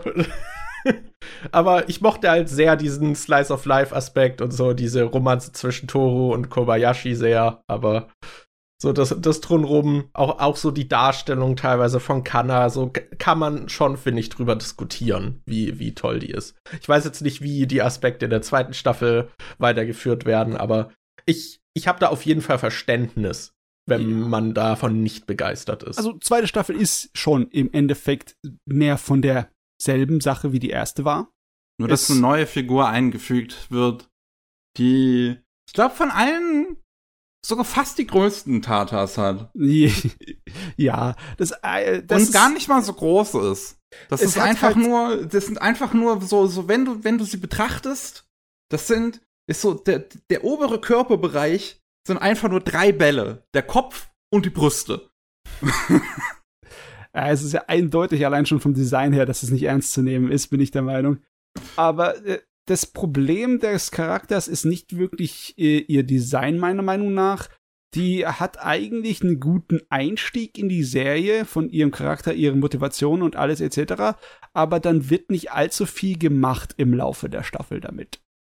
Das, äh, sie reiht sich einfach nur in dieses lustige mh, Alltagsleben mit ein und äh, war es dann auch schon. Was ich schade finde, weil der Rest von der äh, Serie immer wieder mehr Einblicke gibt in die Hintergründe und auch ein kleines bisschen Tiefgründigkeit mit immer wieder dabei hat. Regelmäßig sogar. Regelmäßiger als meiner Meinung nach die erste Staffel. Äh, da wirst du auch schon nachdenklich bei einigen Sachen, die die da ansprechen. Und äh, ja, sie hat aber damit nicht allzu viel zu tun. Der neue Charakter, meine ich. sie ist nicht der Aufreißer dafür. Also, ähm, ja, die ist auch schon ein, ein kleines Mhm. bisschen ein Schwachpunkt, ne? Also, ich fand's halt einfach nur so, so dumm. So, sie wird halt eingefügt, so, du siehst halt direkt einfach, ich finde dieses Design so schlecht.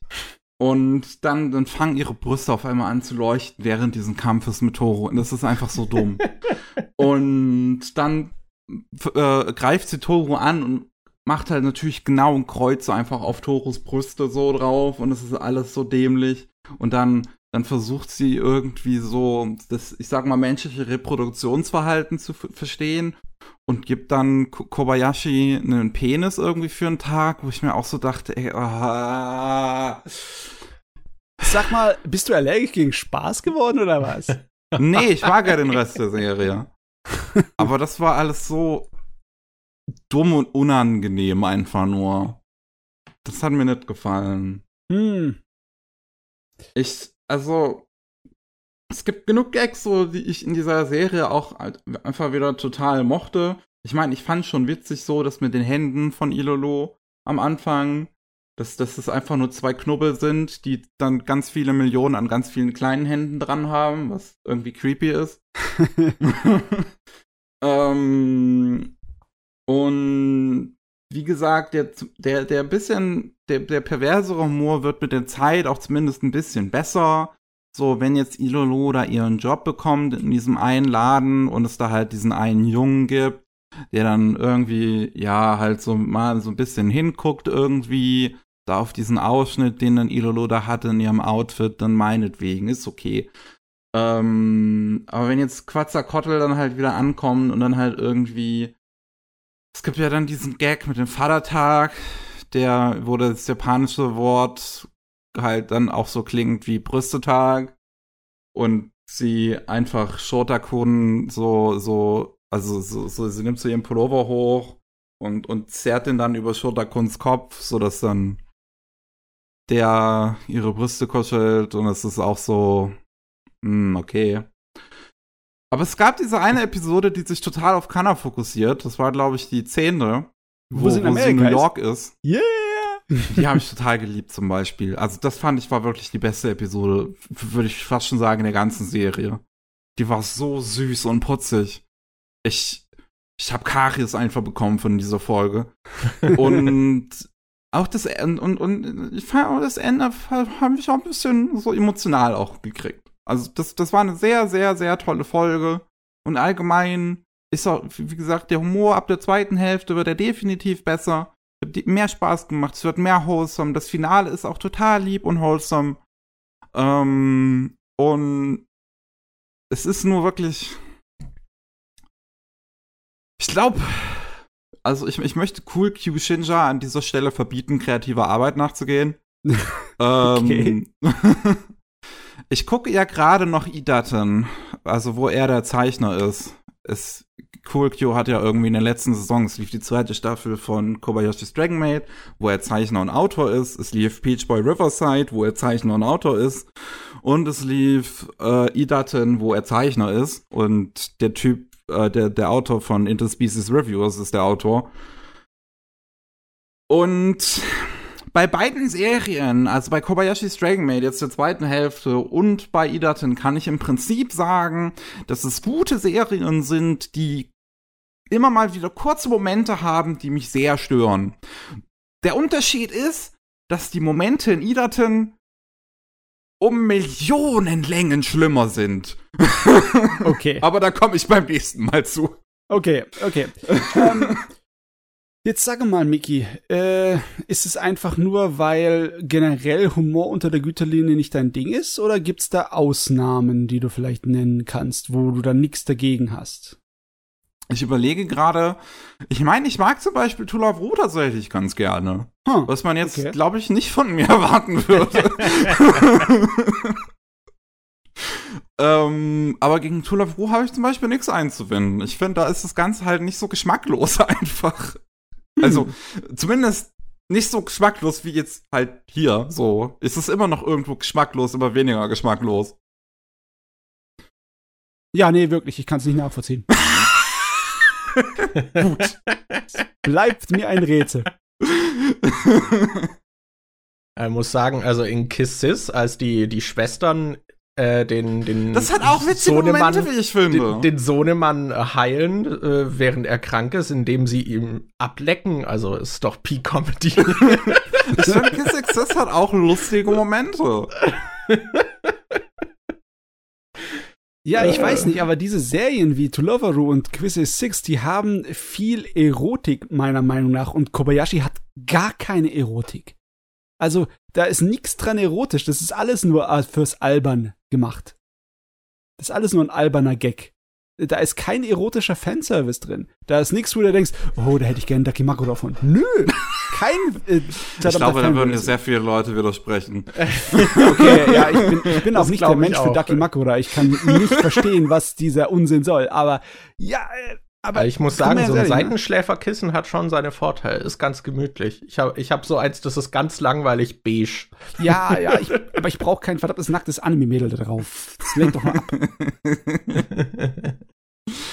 Ja, aber ich bin, äh. ich bin wirklich der Meinung, dass in Kobayashi äh, nicht wirklich Erotik drin ist. Der ganze das Fanservice ist auch für mich sowas von harmlos und albern in der Serie und deswegen genieße ich ihn auch. Weißt du? Das Problem ist, glaube ich, für mich einfach der Kontext. Kobayashi's Dragon Maid ist so eine Serie, die insgesamt eigentlich ziemlich süß und wholesome ist. Ja. Also sie hat halt auch viele Kinderfiguren und, und da passt dieser Fanservice für mich nicht rein.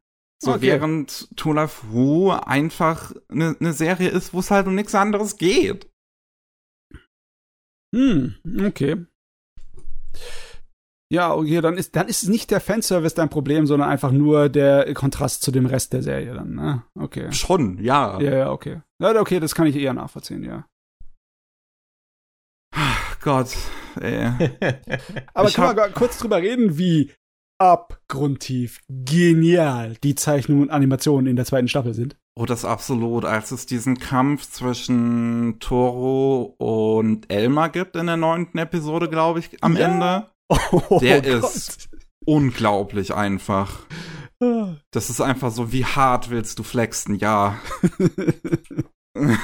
Aber wirklich. Und ich bin so begeistert, wie viel Detailverliebtheit da überall zu finden ist. Allein das verdammte Opening und Ende. Ich hab's kein einziges Mal übersprungen, obwohl ich von der Musik nicht wirklich viel halte. Die Animationen sind einfach zu gut und die Zeichnung ist einfach zu.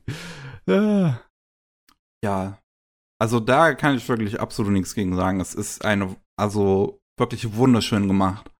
Und äh, man merkt auch, finde ich, an der zwölften Episode fand ich auch sehr toll. Gerade die erste Hälfte ist sehr, äh, die Art und Weise, wie es directed ist, ist sehr von Yamada äh, inspiriert. Mhm. Die ja jetzt ähm, mittlerweile halt nicht mehr bei Kyoani ist, sondern halt bei Sain Saru. Nach dem, was damals alles passiert ist mit dem Brand und so. Aber es ist halt schön zu sehen, definitiv, dass Kyoani in einfach als wäre nie was gewesen. So, du, du merkst diese Serie nicht an, als wäre irgendwas passiert im Studio. Ja, das wäre jetzt auch meine Frage gewesen, wie, wie sich das Studio reformiert hat oder wie das da aussieht. Nach, hatten die jetzt länger dann Pause? Oder äh, wie, wie wurde das also, also gehandhabt? Also die zweite Staffel jetzt von Dragon Maid ist jetzt die erste vollständige, der erste vollständige TV-Anime, der jetzt seit dem Brand vor zwei Jahren rausgekommen ist. Ah, okay. Okay. Ja. Sie hatten noch andere Projekte, die während der Zeit rausgekommen sind, wie zum Beispiel der Violet Evergarden-Film. Ne? Ja, mhm. wobei der, glaube ich, vor dem Brand schon zum größten Teil fertig war. Ah, okay, ja. Äh, ja, aber das ist im Endeffekt dann das erste vollständige Fernsehwerk, das sie seitdem produziert haben. Okay. Komplett danach. Und man ist natürlich, ich kann es nicht auf den ersten Blick sagen, was hinten dran alles so passiert ist, aber das Ergebnis bedeutet einfach, dass äh, ist eine klare Ansage, dass Kyoto Animation nicht klein zu kriegen ist. Was wir vorher gemacht haben, kriegen wir genauso hin weiter. Ne? Mhm, ja. Das ist eindeutig. Na cool. Ja. Äh, dann würde ich sagen, machen wir mal weiter. Yes. Meinst du? Hast bestimmt noch mehr aus der Saison jetzt. Ja, habe ich. Ich überlege mir, ob ich gerade mal kurz die Sachen ansprechen würde, äh, die ich dann irgendwie fallen hab lassen. Kannst ja. du gerne tun. Ich meine, das habe ich ja schon ein paar Mal gesagt. Ich habe den äh, Der Detective is Already Dead nicht weitergeguckt nach der ersten Doppelfolge, weil es mich einfach gestört hat, dass sie dann hier sagen, hier, das sind die schönen Charaktere und ich komme ihre Abenteuer und wir zeigen euch keine davon erst als die Abenteuer vorbei ist, sind und der eine der Hauptcharaktere nicht mehr lebt. Und da habe ich mir gedacht, leckt mich. Von dem, was ich auch mitgekriegt habe, ist die Serie wohl insgesamt nach dieser ersten Folge ziemlich hart abgestürzt. Oh, okay. Dann habe ich wohl nicht so viel verpasst. Ich meine. Auch auf einem Produktionslevel. Also. Oh, oh, schade. Da weil, gibt's sehr oh, lustige Szenen teilweise. Oh, das ist wirklich schade, weil die erste Doppelfolge hat mit einer Animationssequenz aufgewartet, da, da leckst du die Finger danach. Die war wirklich geil. Ich versuche das gerade mal zu finden. Da gab es so eine Idol-Performance, die. Uff. Uff. okay, guck du mal im Hintergrund. Ich überlege mir noch, was es so, so an Nieten gab äh, in dieser Saison für mich. Äh, eine war auf jeden Fall ähm, Serie Gensoki oder äh, Spirit Chronicles war es? Genau, Spirit Chronicles. Das hat ziemlich unterhaltsam angefangen für so einen Isekai-Rotz. Und es wurde dann immer schwächer und schwächer und schwächer, äh, bis es irgendwann nicht mehr zu gucken war. Also es hat ja angefangen, dass äh, sozusagen die bei der Reinkarnation ist der äh, Charakter und die Erfahrungen von dem Mensch aus unserer modernen Welt mit dem der Fantasy-Welt sozusagen verschmolzen. Und es ist mal unterschiedlich, wer sozusagen die Oberhand hat und wer sozusagen für das äh, Handeln verantwortlich ist.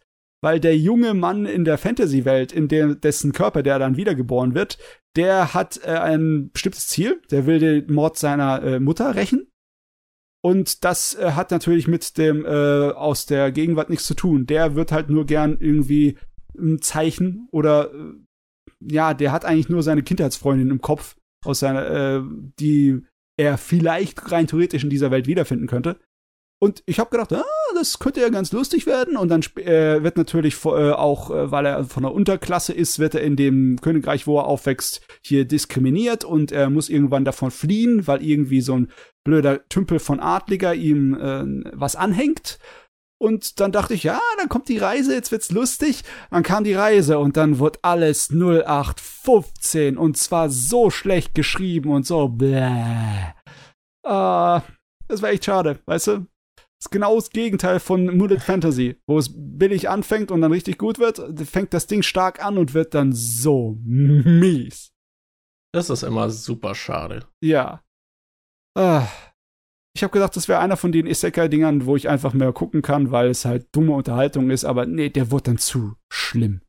Der wird dann wirklich zu schlimm. Wenn die Mädels ankommen, die sich um ihn scharen, wird's einfach unerträglich. Ah, es tut mir leid. Ja, Nichts schade, zu ne? retten. Ne? Nichts zu retten bei dem Ding. Ich meine, er hat ja schon vornherein sich versucht, selber abzuschießen, indem er seinem Hauptcharakter einen Auftritt gegeben hat, das eigentlich eine 1 zu 1 Kopie ist von Sword Art Online, dem Kirito, ne? Äh. Aber ja. Gott, oh Gute. Naja. Ach, Hast stimmt, The Detective Mickey? is Already Dead war ja das, wo Fubuki und, und Matsuri drin sind. Da gab es in der dritten Folge die beiden VTuber von, von, von Hololive. Okay, soweit habe ich ja nicht geguckt. die sind auch nur so 30 Sekunden dann drin. Ich finde ja. diese Szene ums Verrecken gerade nicht und das kotzt mich halt an. Das ist im Prinzip, ich versuche es kurz zu beschreiben, ähm, der Protagonist und ich glaube, es ist wieder ein Flashback, wo er dann gemeinsam halt mit, mit der Siesta ähm, bei einem Idol-Konzert ist. Und es ist unglaublich schlechtes Compositing, weil ähm, die stehen dann im Prinzip so da in so einer Mitte mhm. und, und alles drumherum ist live gefilmt, ist ein, so ein live gefilmter Idol-Auftritt. Also du siehst, das ist echtes Material, wie Leute da so ihre Sticks hin und her schweben, während die da äh, in der Mitte einfach so, so, so, so stehen und überhaupt nicht dazugehören.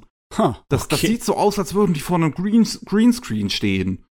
Oh, da hat einer nicht kapiert, wie schwer das ist, mit Realfilm und Zeichenanimation irgendwie zusammenzuarbeiten. Wenn du mir Making-of und Zeugs anguckst von so Sachen wie Roger Rabbit, das ist extremst aufwendig, sowas zu machen. Ne, und wenn du auch nur so ansatzweise in, diesen, in diese Richtung gehst, dann, ich glaube nicht, dass es auf einem äh, schnell, auf die Schnelle für eine Fernsehsendung so hinkriegst. Ja, ich bin mir halt auch nicht mal sicher, ob es in dem Moment, ich sag mal, überhaupt Absicht war, was sie da, also dass sie das so wirklich versucht haben zu vermischen oder ob sie halt einfach keine andere, also ob sie keine Zeit mehr hatten, kein anderes Footage hatten oder so, ah, okay, Notlösung. Hm, okay. Schade, ich, ich kann es halt leider echt nicht finden. Ja. Naja. Naja, ist auch in Ordnung. Ich meine, es gibt ein paar Animes in dieser Saison der vergangenen, die ich noch nicht zu Ende geguckt habe, aber nicht, weil ich irgendwie einen großen Hass auf sie habe, sondern eigentlich, weil sie mich nicht so sehr reizen.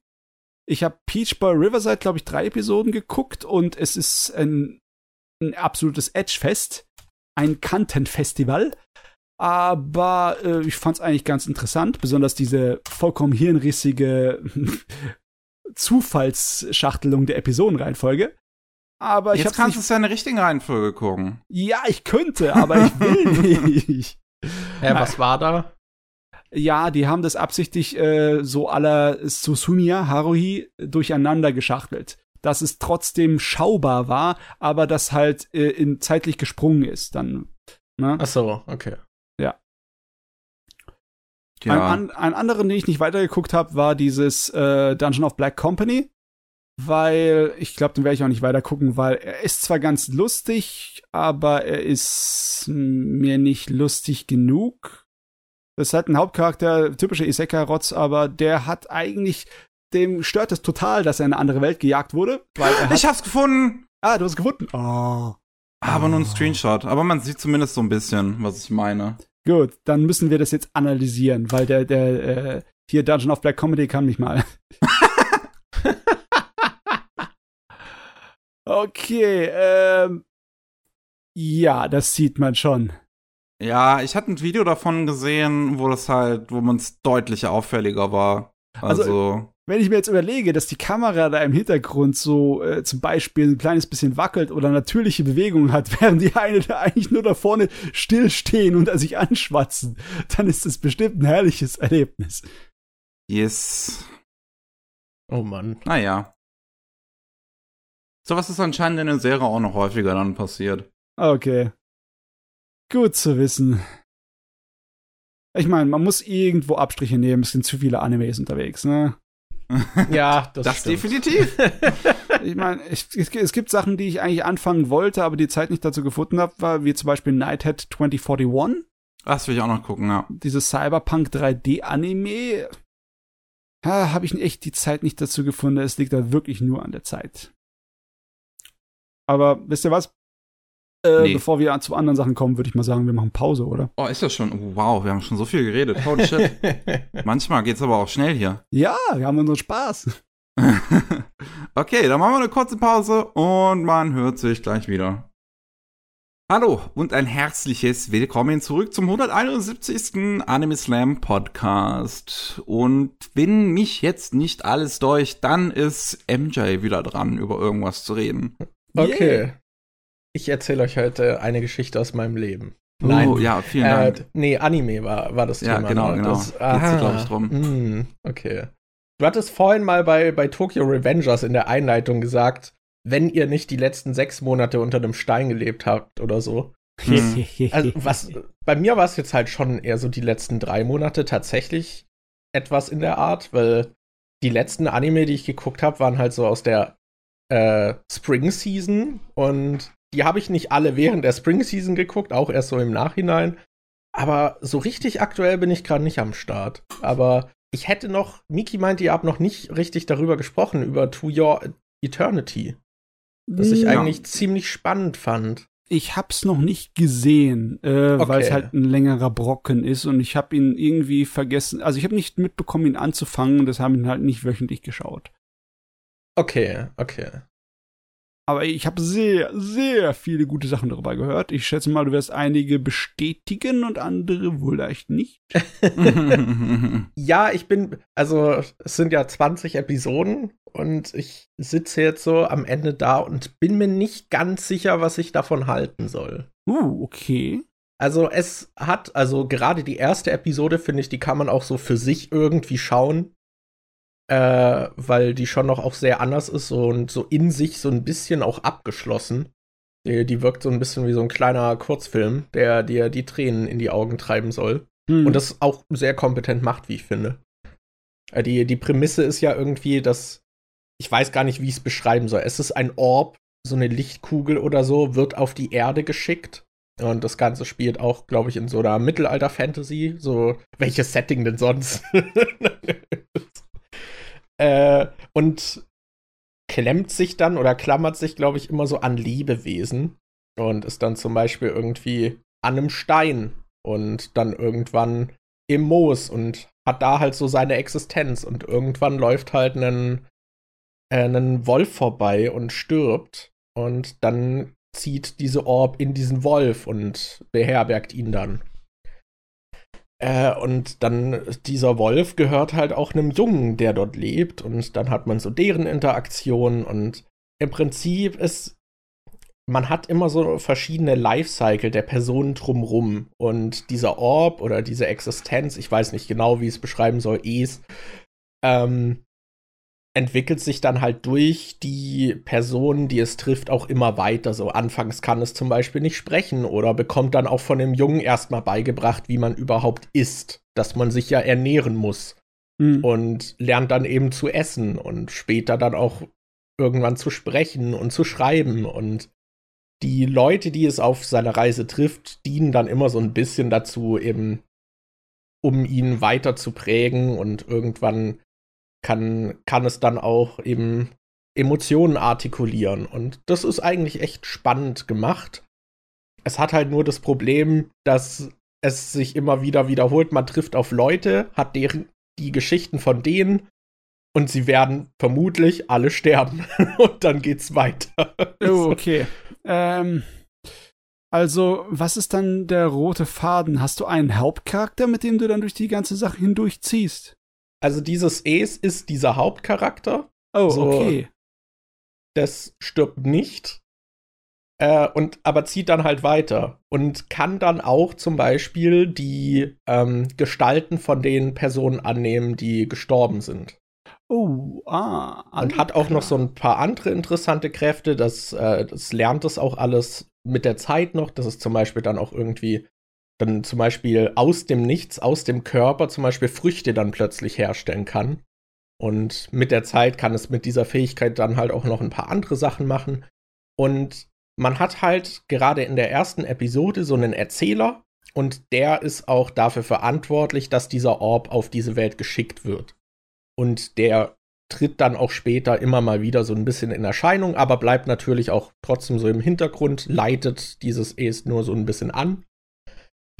Und ja, es gibt dann halt noch so einen Gegenspieler. Das sind irgendwelche Viecher, die sich auch so ein bisschen in, glaube ich, auch so im Boden zum Beispiel festbeißen und die haben dann wie, äh, weiß nicht, wie so Fühler und können dann, glaube ich, auch so Gestalten annehmen.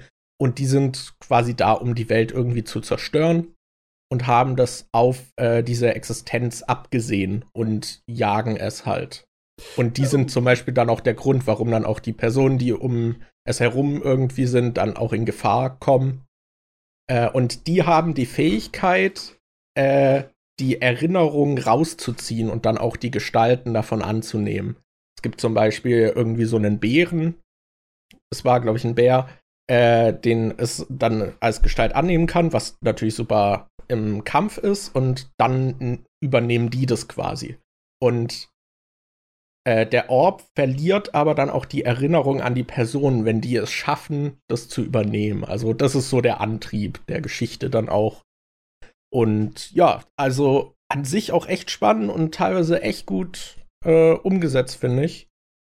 Aber irgendwann ist es halt auch so ein bisschen so, okay, lasse ich mich jetzt emotional, wenn das das dritte Mal passiert, dass hier wieder neue Leute vorgestellt werden, emotional so drauf ein wie die Male davor oder stumpfe ich irgendwann ab? Mm, ja, das ist natürlich.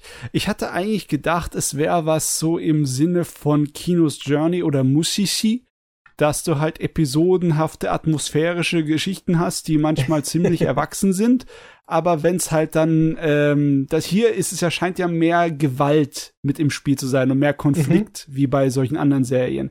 Ja. Ich meine, bei Kinos Journey kommt ja auch manchmal Gewalt und Konflikt hervor, aber es ist nicht das Hauptthema, das sich dauernd wiederholt, ne?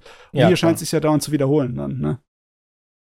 Ja, also es gibt halt schon auch, also dieser Orb versucht dann eben sich auch so ein bisschen ein Leben mal aufzubauen und diese, also dieses weiß nicht, dieser Dude, der ihn halt auf diese Welt geschickt hat, der, der lässt ihn dann auch, der warnt ihn zwar, dass das keine gute Idee ist, aber lässt ihn dann letztendlich schon auch immer machen. So damit er selbst aus seinen Fehlern quasi lernt. Äh, und man hat dann schon auch mal, dass so ein paar Jahre innerhalb der Serie vergehen. Okay. Äh, aber das natürlich sind dann halt auch die Jahre teilweise dann in den Episoden so ein bisschen geskippt für die Erzählung, damit das in Fahrt kommt. Ja, ja. Äh, und jetzt zum Beispiel gegen Ende der Serie gibt es dann wohl auch einen Skip, der sich über Dekaden erzieht. Da bin ich dann sehr gespannt, wie dann, falls eine nächste Staffel kommt, dann weitergeht. Ist ja schon bestätigt. Okay. Hm, Kommt nächstes Jahr. Ja. Ah, okay. Ich stelle mir halt vor, dass es nicht so ganz einfach ist, so als Sympathieträger dieses Hauptcharakterwesen zu haben, diesen kosmischen Wanderer oder was auch immer das ist mhm. der sich dann irgendwie in der Welt da in, äh, zurechtfindet. Das ist, äh, funktioniert das oder ist es eher so, fühlst du dich ein bisschen so alleingelassen und in eine Welt geschmissen, wo einfach schreckliche Dinge passieren? so, ich, ja, so richtig finde ich, funktioniert es nicht, aber die Serie schafft es schon ganz gut, auch die anderen Figuren darum greifbar zu machen und schon auch mit denen mitzufiebern und okay. deren Konflikte äh, zu erleben. Und auch wenn ich hier jetzt vorweggenommen habe, dass einige davon sterben, nimmt das, finde ich, dem Ganzen jetzt auch nicht viel weg. So, und es sterben natürlich auch nicht alle, aber äh, es passiert schon auch regelmäßig Schreckliches. Äh, das ist auf jeden Fall Bestandteil dieser Serie und vielleicht soll es auch so ein bisschen eben diesen Lebenszyklus dann immer wieder halt so aufzeigen, dass es halt eher so die Erinnerung ist, die man mit den Leuten dann verbindet, die sie am Leben erhält auch. Das ist ja auch ein Thema, das sich dann durchzieht. Äh, gerade eben mit den Gegenspielern, die dann diese Gefahr sind, die diese Erinnerungen wegnehmen. Weil wenn man dann als Zuschauerin das miterlebt hat, wie, wie süß irgendwie jemand war und wie toll diese Person war und dann auch die Hauptfigur geprägt hat, ist es halt umso schrecklicher, wenn man dann sieht, dass die Hauptfigur sich nicht mehr an die Person erinnern kann. Mm. Und alle Erfahrungen mit der irgendwie dann so ein bisschen weg, also ausradiert werden. Ich finde, das also der Aspekt funktioniert, aber als Protagonist ist dieses Wesen manchmal schon ein bisschen blass, auch wenn jetzt gegen Ende es halt immer mehr zu wirklich einem einem Protagonisten mit eben Gefühlen auch wird. Ich glaube, das ich muss dich übrigens bitten, das Fenster doch zu schließen. ja, ich hab's gerade gehört. Hört, ja.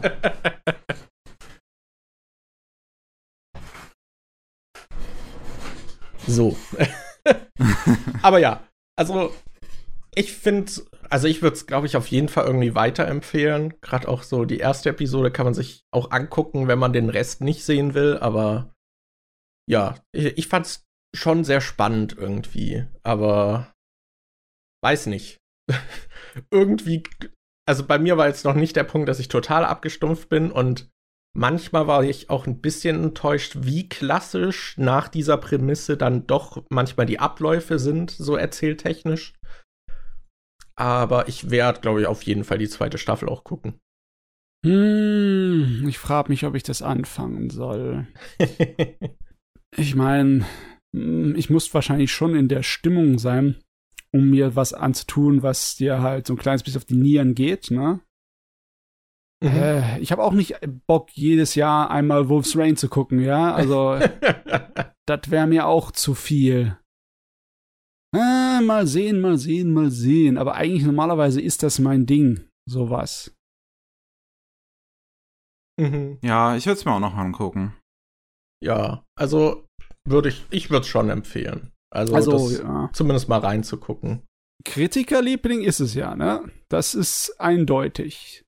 Die Kritiker mögen dieses Gerät. Die loben es. Also hier muss ich auch sagen, wird mich ganz besonders auch die Vorlage interessieren, wie es da umgesetzt ist, bestimmte Sachen. Hm, was ist denn die Vorlage von To Your Eternity eigentlich? Manga. Gleiche Manga? Mangaka wie Silent Voice. Ah, okay. Okay, okay, okay, okay. Für, für Miki bestimmt jetzt völlig uninteressant.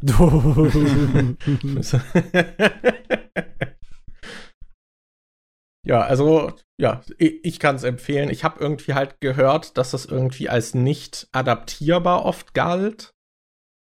Was ja, also offensichtlich also, nicht stimmt, weil es adaptiert wurde. also ganz ehrlich, bei Manga und Anime würde ich diesen Satz nicht einfach so in den Mund nehmen, ja. Also das äh, hat mich, das, also wenn du sagst, ein Anime wäre nicht adaptierbar oder irgendeine Geschichte wäre nicht in Anime adaptierbar, dann musst du mir das erstmal beweisen. ja, aber ich würde halt gerne wissen, wie man zu diesem Schluss kam. Also der Manga muss dann ja schon irgendwie das sehr anders machen. Hm. Ich frage mich halt auch gerade so, zum Beispiel die erste Episode ist halt sehr, stützt sich extrem auf den Erzähler, der dann das Ganze so in Kontext so ein bisschen setzt und erzählt, was passiert und man guckt halt einem Stein zu. so, da, da frage ich mich halt, hat man dann einfach so Textwände oder wie ist das im Manga dann zum Beispiel inszeniert? Oh ja, da, da wäre ich jetzt neugierig, muss ich sagen. Da wäre ich fast neugieriger in den Manga reinzuschauen, als äh, zuerst in dem Anime. Ich schätze mal, da wird die Reihenfolge bei mir diesmal andersrum sein. Da gucke ich mal, was der von dem Manga so, so zu bieten hat. Ja, jo. aber das ist auf jeden Fall, glaube ich, noch so ein Schätzchen aus der Spring Season, was, was man vielleicht nicht übersehen sollte. Ich meine, äh, der Anfang, die erste Hälfte des Jahres 2021, das ist ja randvoll mit Schätzchen. Das ist ja unfair ohne Ende, ja. Ja. Viel zu viel. Ja, Wer soll das denn noch alles gucken? So Leute wie wir, so Wahnsinnige. Das stimmt wohl. Apropos gucken, habe ich auch noch gemacht. Mhm. So mit Anime. Wow, was für eine Überleitung. ja, ne? Absolute Meisterleistung. Ich war mal wieder im Kino. Ähm, oh. das ist ja, finde ich schon ganz witzig. Das ist jetzt circa ein Jahr her, dass ich das letzte Mal im Kino war, in dieser kurzen Phase, als man es kurz konnte, 2020. Mhm, mhm, ähm, da war ich beim Girls Love Special bei den KC Anime Nights. Jetzt, ein Jahr später, war ich beim Boys Love Special der KC Anime Nights. Aha. Und, und, bei beidem bin ich nach der Hälfte rausgegangen. Oh, oh no. also nicht während des, nicht während eines Films, sondern halt äh, äh, beim Girls Love Special wollte ich mir nur Casa Sun and Morning Glories an, angucken und dann nicht noch hier, was war das, Track Time antun. War schon schlimm genug, dass ich mir die erste Episode von Citrus angucken musste. Die lief da nämlich dann auch. Ähm, mein Beileid.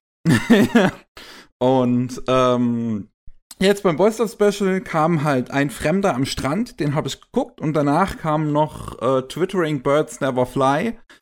Den wollte ich aber wirklich nicht gucken, also bin ich da rausgegangen. Und ich war auch mit einem Kumpel da und das wäre auch sehr weird gewesen, glaube ich, wenn wir uns gemeinsam so einen Erotik-Thriller angeguckt hätten. ähm, aber ja, ein Fremder am Strand habe ich mir angesehen und der war ziemlich toll eigentlich. Es geht um einen Autoren ähm, in Okinawa, auf eher einer kleineren Insel in Okinawa. Und ähm, der ist äh, offen schwul und ja, der, der äh, lebt bei so einer älteren Frau, die ein äh, ja, kleines Bistro betreibt. Und da hilft er dann immer aus, manch, also hilft er manchmal aus und schreibt halt währenddessen seine Romane, äh, mit der er auch sein Geld verdient. Und äh, ebenfalls ähm, wird, äh, lebt dort ähm, bei, bei dieser älteren Dame auch noch ein lesbisches Pärchen. Und die sind eigentlich alle ganz, ganz ganz nette Leute so untereinander. Und es gibt da noch so einen äh, äh, Jungen, einen Schüler in der letzten Klasse, ähm, der ähm, immer wieder am Strand äh, auf so einer Bank sitzt und an denen der Protagonist so langsam das Interesse gewinnt. Ähm, dann passiert aber relativ schnell so, dass halt unser Protagonist so versucht, sich ein bisschen ranzubahnen an den Jungen, erstmal relativ schnell eine Abfuhr bekommt. Ähm, dann freuen sie sich aber trotzdem irgendwie an. Und der Junge zieht dann aber plötzlich auf die Hauptinsel von Okinawa. Und dann können sie sich erst, dann sehen sie sich erstmal drei Jahre lang nicht. Dann kommt der Junge zurück, ist jetzt 20, ähm, gesteht, dass er immer noch Gefühle für, für unseren Protagonisten, für Shun hat. Und die beiden werden ein Paar und es geht so ein bisschen um alles, was sie erleben. Der hm. Film geht, by the way, eine Stunde lang und er hat halt. Also, er hat sehr viel Story, durch die er sehr schnell durchrast. okay. Das ist Wahnsinn, weil unsere Vorlage ist ja nur ein Manga, der im Original fertig war mit einem Band. Ne? Ja. Und der Film, gedacht, soweit ich weiß, adaptiert auch nur diesen einen Band. Dann muss das aber ein dichter Band sein, wenn der äh, Film da so Probleme hat, so mit seiner Laufzeit da so durchzukommen. Ja, ja. Ich habe gedacht, dass eine Stunde reicht und da hätten sie trotzdem noch Zeit für ruhige Szenen, aber nicht so unbedingt, meinst du? Es geht, also es, es, es passiert halt wirklich durchaus so, dass es manchmal relativ schnell so von einem zum anderen gehen kann und ich mir so denke, so, ja, mal ein bisschen durchatmen wäre eigentlich auch mal ganz schön. Ähm, mhm es ist an sich ist es wirklich eine sehr putzige Geschichte. Ich mag wirklich auch, wie mit dem Thema Homosexualität in Dingen umgegangen wird, weil es halt einen sehr offenen Umgang wirklich damit hegt. So, und, und es auf viele Probleme auch so ein bisschen eingeht, so oft auf, auf, auf den, so auf das Soziale, so wie andere Menschen das vielleicht sehen. Und unser Protagonist schon hat sich dann auch bei seinen Eltern geoutet und sein Vater ist böse, also ist wirklich wütend dann geworden und dann ist er halt von zu Hause abgehauen. Ähm, und ähm, auch, auch mit Mio, dem anderen Protagonisten, der halt, ne, der, der, der Jüngere, ähm, der hat auch erstmal so ein bisschen halt versuchen müssen, so seine Sexualität herauszufinden und ist, ähm, ist dann äh, realisiert dann halt, dass er bisexuell ist und auf Frauen und auf Männer steht. Ähm, und ja, alles geht so ein bisschen halt so sehr lieb und wholesome damit um. Ähm, so, so, so wirklich so, so aufbauend sozusagen auf eine gewisse Weise. Ähm, und ja, ich meine, du hast ja eigentlich, ich höre lobende Worte aus deinem Mund, aber ich äh, irgendwie habe ich das Gefühl, dass der dich nicht so irgendwie begeistert hat. Wie gesagt, ich, ich, mir hat er sehr gefallen. Ich hätte mir halt echt gewünscht, dass er mehr ist eigentlich. Also, dass er noch ein bisschen länger geht und so ein bisschen auf gewisse Dinge noch einzugehen. Er hat so ein paar kleine Problemchen so. Also zum Beispiel einfach diese ganze Sache mit dem Vater, mit Sean und seinem Vater, ähm, wird gegen Ende so ein bisschen weird behandelt, dass dann halt sein Freund ähm, so meint, ey, vielleicht solltest du doch mal zu ihm zurückkehren, weil äh, man hat ja nur einen Vater und nur eine Mutter und, und äh, der Mio hat halt seine beiden Eltern schon verloren, die sind halt beide tot. Ähm, da kann ich das natürlich verstehen, dass er da so ein emotionales Interesse dran hat, irgendwie, dass er seinen, seinen Freund, seine Eltern mal wieder sieht, aber dass er halt dann auch nicht irgendwie so drüber nachdenkt, dass vielleicht schon gar keinen Bock hat, seinen homofeindlichen Vater vielleicht wiederzusehen, weil ist halt irgendwie nicht so geil. Ähm, und ansonsten, ich weiß halt nicht so richtig. Also wie gesagt, er hat, er hat mir sehr gefallen. Es ist nur, es ist nur, ich weiß nicht so genau, wo ich bei dem Ding drüber reden soll. Sun und Morning Glory ist, ist, ist, geht auch nur ungefähr eine Stunde, aber ist zum Beispiel ein wesentlich langsamer und ruhigerer Film, der super, auch super putzig ist und sich sehr schön mit und sehr schön diese Romanze darstellt. Und, und, und bei, bei, bei Sun und Morning Glories fühlt sich aber so an, dass der halt eher charaktergetrieben ist dass das alles aus den Figuren heraus passiert und dass diese, man, diese Liebe wirklich greifbar ist, während das hier eher so eine Abhandlung von Ereignissen ist, der man folgt. Hm. Hm. Die, wie gesagt, auch nicht schlecht sind. So. Also, es gibt wirklich viele schöne Momente. Super witzig ist gegen Ende die Sexszene von den beiden zum Beispiel. Die ist einfach, ich finde, die, die fand ich super, super witzig. Die, die, ich meine, zum einen geht die halt oder vielleicht, sie, sie, sie, sie ist auch dadurch relativ witzig, weil sie halt sehr offen auch damit eigentlich schon, schon so ein bisschen umgeht. So, so wie, wie, wie sie das jetzt machen, so wie man ihnen dann dabei zuguckt. Und ich weiß nicht, ich, ich stelle mir gerade einfach vor, dass da die Leute im Kino hocken und Mickey sagt, haha, sie haben Sex. ich meine, es, es gibt da halt immer wieder so Szenen, so zum Beispiel, wenn sie dann halt zusammenkommen endlich und der Mio ist dann halt so die ganze Zeit so, jetzt lass mal endlich Sex haben. Und, und schon meint so, ah, hm, vielleicht nicht. Und es, es ist die ganze Zeit so ein Hin und Her und mir so, oh, komm, lass mal. Und schon, hm. Gott, ey. Und, und dann, wenn sie es danach gehabt haben, ähm, haben sie noch so einen schönen Dialog und, und schon ist halt jemand, der ist so sehr ruhig, ein bisschen zurückhaltend und, und ähm, hat so ein bisschen, auch so ein bisschen Schuldgefühle den Film über aufgebaut, weil er jetzt nicht das, das Gefühl hatte, dass er, dass, dass, dass, so, so, dass die beiden zusammenkommen und, und so auf einer Wellenlänge schweben. Er hat jetzt nicht das Gefühl, dass er Mio großartig entgegengekommen ist, sondern dass Mio ihm nur eher äh, sich an ihn angepasst hat. Und dann meint er so, nachdem die beiden Sex gehabt haben, oh, irgendwie habe ich das Gefühl, dass ich nichts großartig gemacht hätte. Und, und, er, und, und äh, Mio meint dann, ja doch, als du dich im Bad schon mal darauf vorbereitet hast, dass du es dann reingesteckt bekommst. Weil er dann halt beim Sex schon erzählt, dass ähm, er äh, ähm, ja, sich im Bad vorbereitet hat. Das klang sehr witzig. Oh Mann. Ich muss immer wieder laut lachen eigentlich bei dem Film. Der ist schon witzig. das, ist ja ganz, das ist irgendwie sehr gut, ne? Wenn du eine Romanze guckst, bei der du laut lachen musst. Ich habe die ganze Zeit gedacht, das wäre ein ernsthaftes Gerät. Es ist auch, naja. also. Wobei oh, ich halt nicht, ich meine, ich weiß nicht, ob ich manchmal vielleicht gelacht habe und es nicht witzig gemeint war, aber es war schon witzig.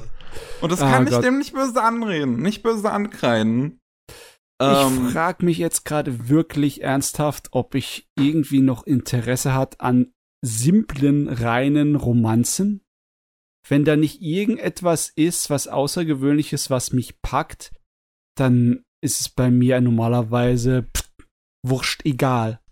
Und ich schätze mal, da wird diese wahrscheinlich drunter fallen. Das hört sich nämlich nach einer wirklich normalen Romanze an. Ja. Äh, letzten Endes, letzten Endes macht den Film halt wirklich nicht viel Besonderes, außer, dass er halt A, eigentlich ganz schön gezeichnet ist und schön inszeniert ist. Der hat wirklich ganz, ganz schöne Bilder. Ähm, ich finde, der hat auch einen sehr angenehmen Soundtrack. Jetzt nichts so Besonderes, aber es ist wirklich angenehm, dem zuzuhören. Ähm, und dass er halt mit der Homosexualität im Vergleich zu, ja, den meisten Anime sehr offen mit umgeht.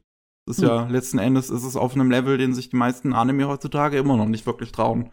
Mhm. Hey, jo. Hey, jo. Jo. Ja, das ist auf jeden Fall schön. Ja, haben sie lang genug gebraucht. Die Vorlage ist in 2013. naja, aber ja klar, Manga sind in dem Bereich immer eher die Vorreiter. Das ist ja normale. Das stimmt. Ich musste gerade an Skate denken, wo der Subtext so offensichtlich ist, dass es eigentlich nicht mehr Subtext ist, aber trotzdem halt noch Subtext bleibt. ja. Ach man. Hier Ach, ist es zumindest kein Subtext. Ja, das ist Hier schön. geht's äh, zur Sache. Ich meine, es hat mich ehrlich gesagt wirklich überrascht, auch, dass das dann so eine, diese Sexszene drin ist. Weil ich dachte, das würde eigentlich ein relativ harmloser Film auch werden. Ähm, das hat mich bei Bloom Interview am Ende genauso überrascht. Beim Anime ist, ja ist, ist es ja nicht drin, so, da geht der Anime nicht weit genug. Ähm, aber am Ende des Manga siehst du auch relativ explizit, wie die beiden Figuren Sex haben. Und ich weiß, ich weiß nicht wirklich, warum das drin ist, aber Ich meine, es hat mich auch nicht gestört, weil es relativ geschmackvoll gemacht ist eigentlich. Ja, ich finde, also gerade bei Anime bin ich immer überrascht, wenn tatsächlich überhaupt Körperlichkeiten bei Romanzen passieren. ja, irgendwie, es gibt nicht wirklich so eine ähm, Bildsprache, auf die man automatisch zurückgreifen kann, was äh, gescheit gemachte Sexszenen geht im Anime. Äh, beim Manga ist es einfacher, da könnte ich dir locker so ein paar aufzählen, aber Bei Anime weniger.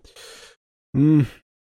Liegt einfach daran, dass die meisten Sexszenen, die irgendwie nicht so billige Pornografie sind, die kenne ich trotzdem nur aus dem 18er Regal, was das Anime angeht, ne?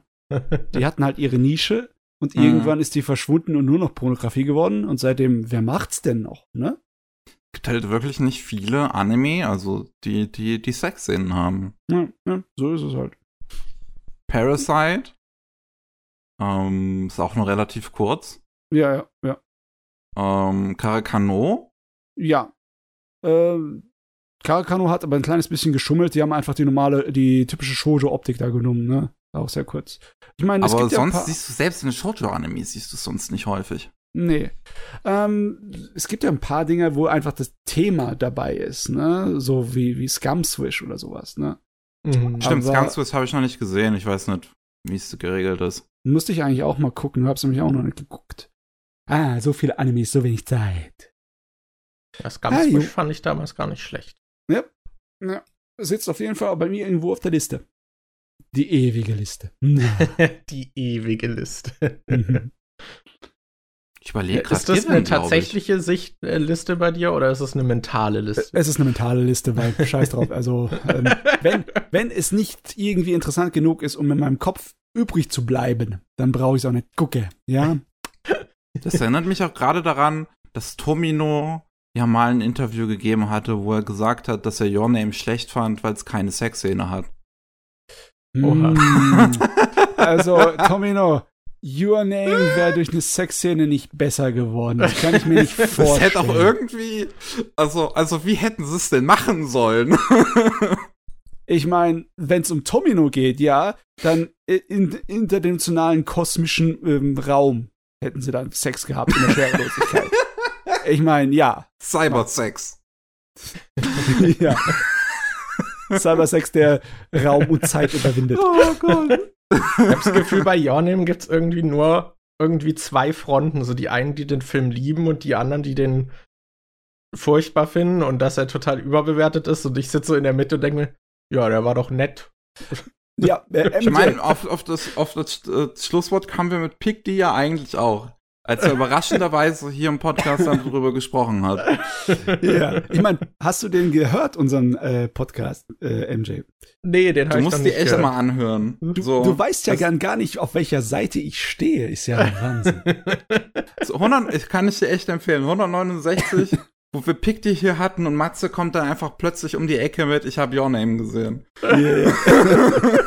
Fünf Jahre zu spät, aber es musste sein. Achso, du hast ihn dann erst geguckt. Okay, ja, genau, okay. genau. Ich habe mir das letztens geschaut. Ach, witzig. ja, den werde ich mir anhören. oh Mann. Okay. Ähm, wie sieht's sonst noch aus? Wer hat noch was? Wer will noch mal? Wer hat noch ich nicht? Ich hätte noch was. Ich will da nicht zu sehr drauf eingehen, aber wir hatten gerade äh, einen Anime, wo du meintest, der hat eine Sexszene und manchmal wünscht man sich Sexszenen. Wo man sich keine Sexszene wünscht, ist bei Higehiro. After being rejected, I shaved and took oh Gott. high school runaway. Das ist nicht die Überleitung, die ich zu dem Anime hören möchte. Da, äh, es ist halt wirklich so ein bisschen die Prämisse. Also, ich hatte Angst vor dem Anime, wie er verläuft. Weil es ist halt so, dieser Dude äh, wird irgendwie abgewiesen von seiner Chefin, so mit der er essen ist, auf die er steht, weil sie große Brüste hat anscheinend. Okay. Und dann geht er betrunken nach Hause und sieht halt an der Straße halt irgendwie so ein Mädel sitzen. Und nimmt sie halt mit nach Hause, weil sie keine, ja, nicht nirgends hat, wo sie schlafen kann. Und sie bietet ihm Sex dafür an. Und er lehnt ab. Hm. Oh und, und, und sie ist sehr verwundert, dass er ablehnt, weil all die anderen Männer das nicht gemacht haben. Oh boy. Und, ich meine, äh, das ist ja ein auf der Realität basierendes und typisches Stereotyp, ne? Von dem Schulmädel, das wegrennt und sich halt einfach dann halt äh, durchschläft. Ne? Mhm. Ich meine, das ist ja äh, eigentlich kein schlechter Anfang für ein Drama. Nur irgendwie, es wirkt ein bisschen gezwungen und dem Hauptcharakter halt sozusagen als gute Seele darzustellen. Oder meine ich das nur? Ja, ich weiß nicht, habt ihr da reingeguckt oder nee, gar nicht? Also, nee, okay. ich wollte mir den nicht ansehen. also bis auf die Anfangsprämisse weiß ich nichts von dem. Und das okay, ist so ziemlich okay. mein einziges Urteil, das ich hier fällen kann, dass es ein bisschen gezwungen wirkt, um den Hauptcharakter halt als, als, als, als einen Guten darzuzeigen, ne? Mhm. Aber sonst kann ich auch nichts dazu sagen. Ja, also es gäbe vieles, glaube ich, worüber man bei der Serie so ein bisschen sprechen kann, aber also ich hatte halt wirklich Angst, weil hätte er mit ihr geschlafen, wäre es halt so vorbei gewesen. ja, aber dann hättest du ja keine Story zum Erzählen, weißt du? Dann wäre die Story ja. schon vorbei, ne? Weil, weil der am, am nächsten Tag wäre wär jetzt wieder abgehauen. äh, die, ja, es, es hat halt viele Themen, so sensible Themen eigentlich drin.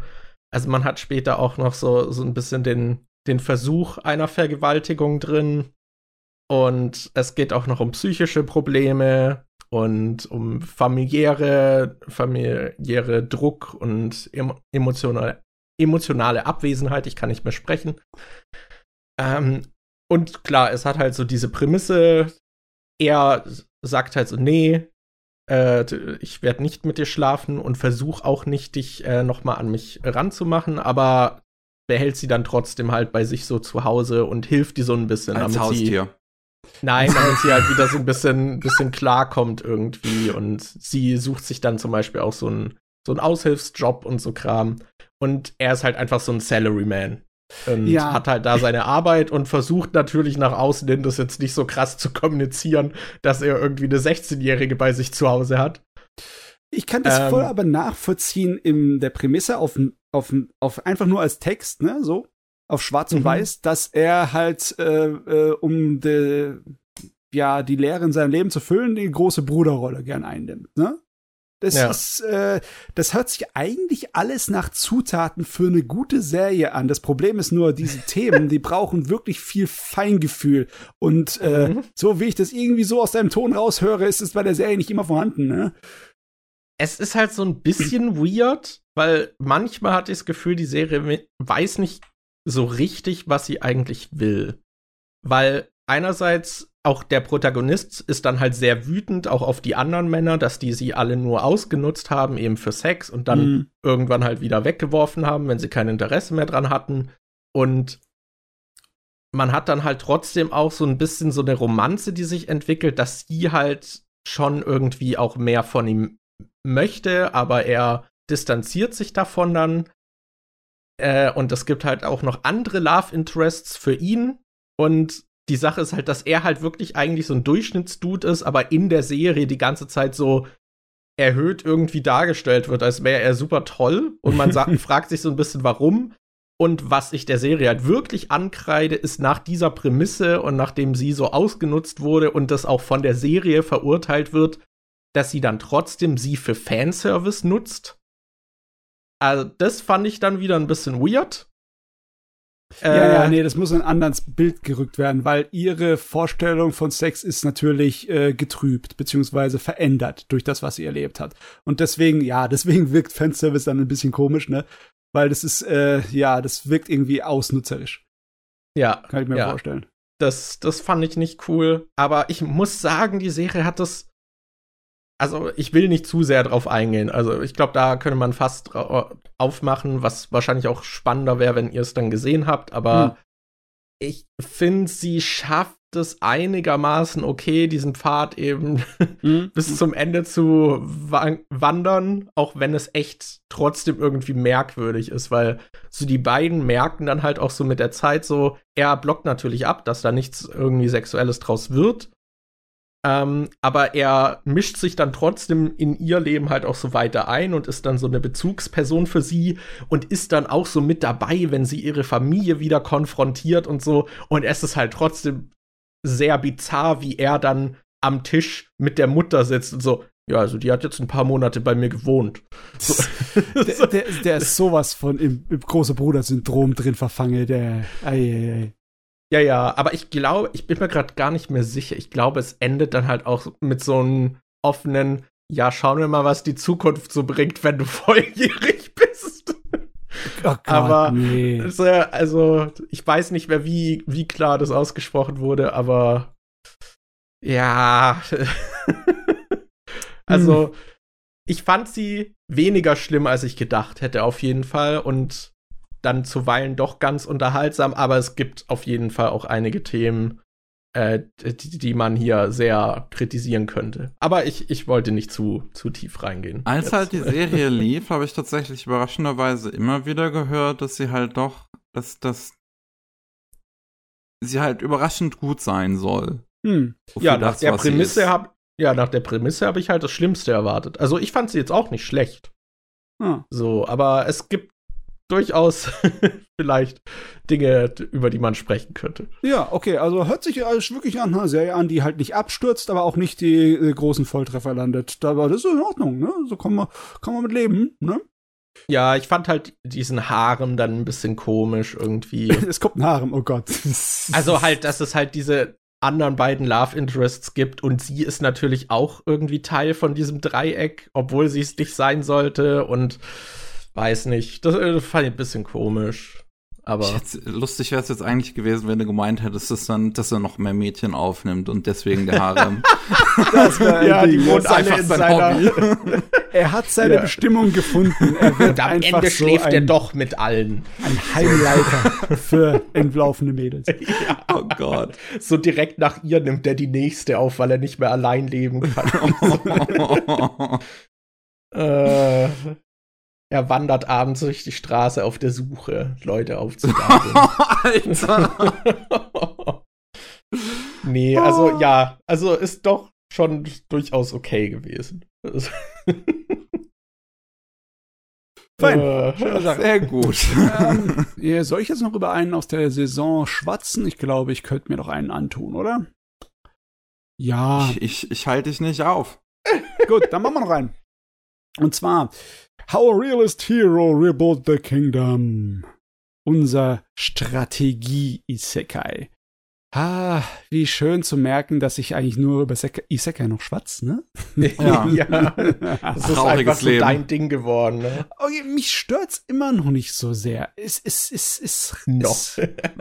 Es, ist Wie viele Jahre kann es noch weitergehen? Ja, irgendwann wird's vorbei sein. Irgendwann und hat Matze so einen introspektiven Moment, er sitzt da. Scheiße, ich habe die ganzen letzten Jahre nur noch Isekai gesehen. du, das stört mich nicht. Ich mein, Your Name hast du auch nur geguckt, weil man in einen anderen Körper transportiert wurde, oder? Hm. Ich weiß nicht. Ich, ich weiß gar nicht, warum ich eigentlich Your Name so lange vor mich hergeschoben habe. Es ist ja schon eine Weile schaubar auf Streamingdiensten etc. Mir, mir auch, aber ich habe irgendwie kein Interesse gehabt. Irgendwann habe ich mir einfach gedacht, ich könnte mal wieder einen Kinofilm gucken, ne? statt eine Serie. Und dann hat, war halt nur der Glückliche. Die Würfel sind einfach nur die Würfel in meinem Kopf, die gefallen sind. Ne? Hier war, ist es einfacher zu erklären, weil ich mag so diese strategieaufbaumäßigen Angelegenheiten. Ne? Es muss nicht mhm. immer nur eine Heldenreise sein oder ein Bildungsroman oder sonstigen Abenteuer. Es, es, es mag es auch, wenn einfach äh, der Held hier, da kriegst du einen Haufen Probleme vor die Nase geschmissen und jetzt manage mal das. Und ähm, der Anfang ist ja zwar, ist halt ein Säckergerät, aber ich fand den auch lustig, ne? Äh, da wird nicht irgendwie ein großer Hehl draus gemacht, warum er in die äh, fremde Welt irgendwie transportiert wurde. Die haben ihm absichtlich gerufen, ne, absichtlich her äh, teleportiert, damit sie ihn sozusagen gleich verscherbeln können, um ihre Schulden zu bezahlen. also, die Grundprämisse ist ja, habe ich schon mal erklärt, in, in einem früheren Podcast, äh, eigentlich leben die ja ganz, ganz friedlich zusammen auf einem großen Kontinent in dieser Fantasy-Welt, aber auf einmal kommt es eine Invasion von Dämonen im Norden und die übernehmen eine ganze Menge Landmasse und führen einen Krieg gegen die Leute. Und das eine Land, das die größte Grenze mit, äh, mit diesem Norden hat, wo die Dämonen jetzt wohnen, die verlangen natürlich von allen anderen Ländern militärische Unterstützung, beziehungsweise sonst irgendwelche, äh, ja, Gelder oder irgendwas, was hilft, den Kriegs dann fortzuführen, damit sie geschützt werden.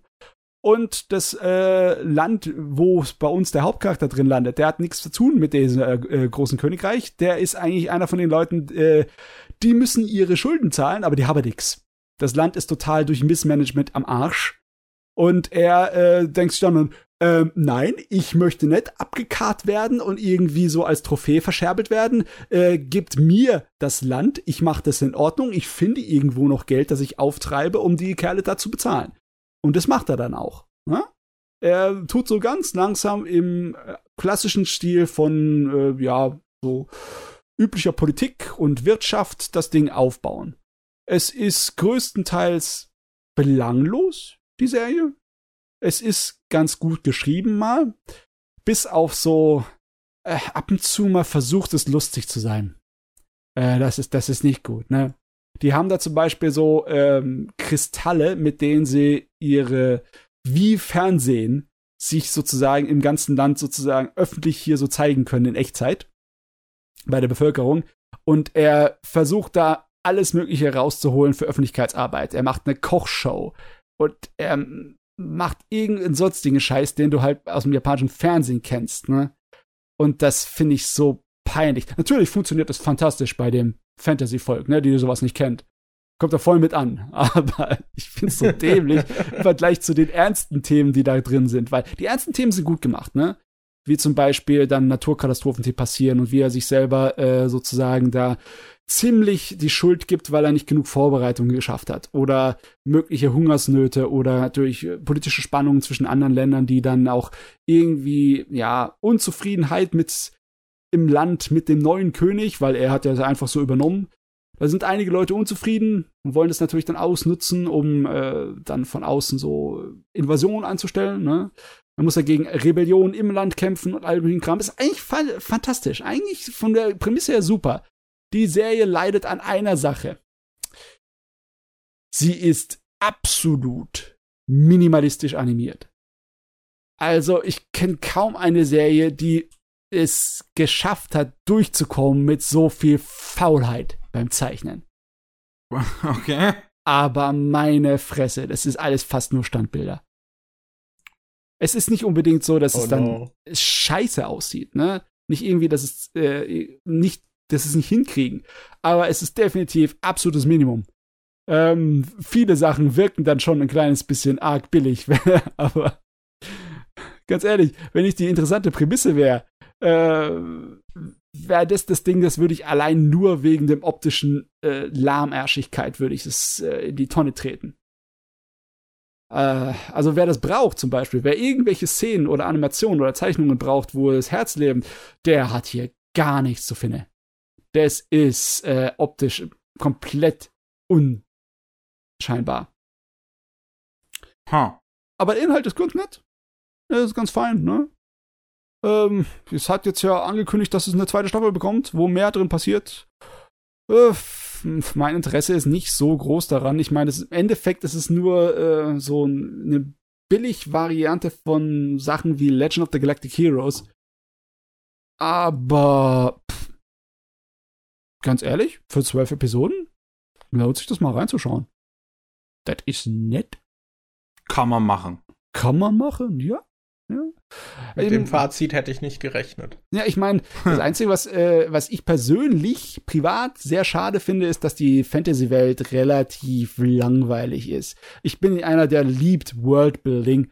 Und das ist hier halt, da ist halt nicht so viel. Da sind ein paar Ansätze, aber wirklich nur kleine Ansätze. Das einzige andere, was halt dann Spaß macht, ist, dass er halt, dass es ein Politmanagement-Anime ist. was auch mal lustig ist.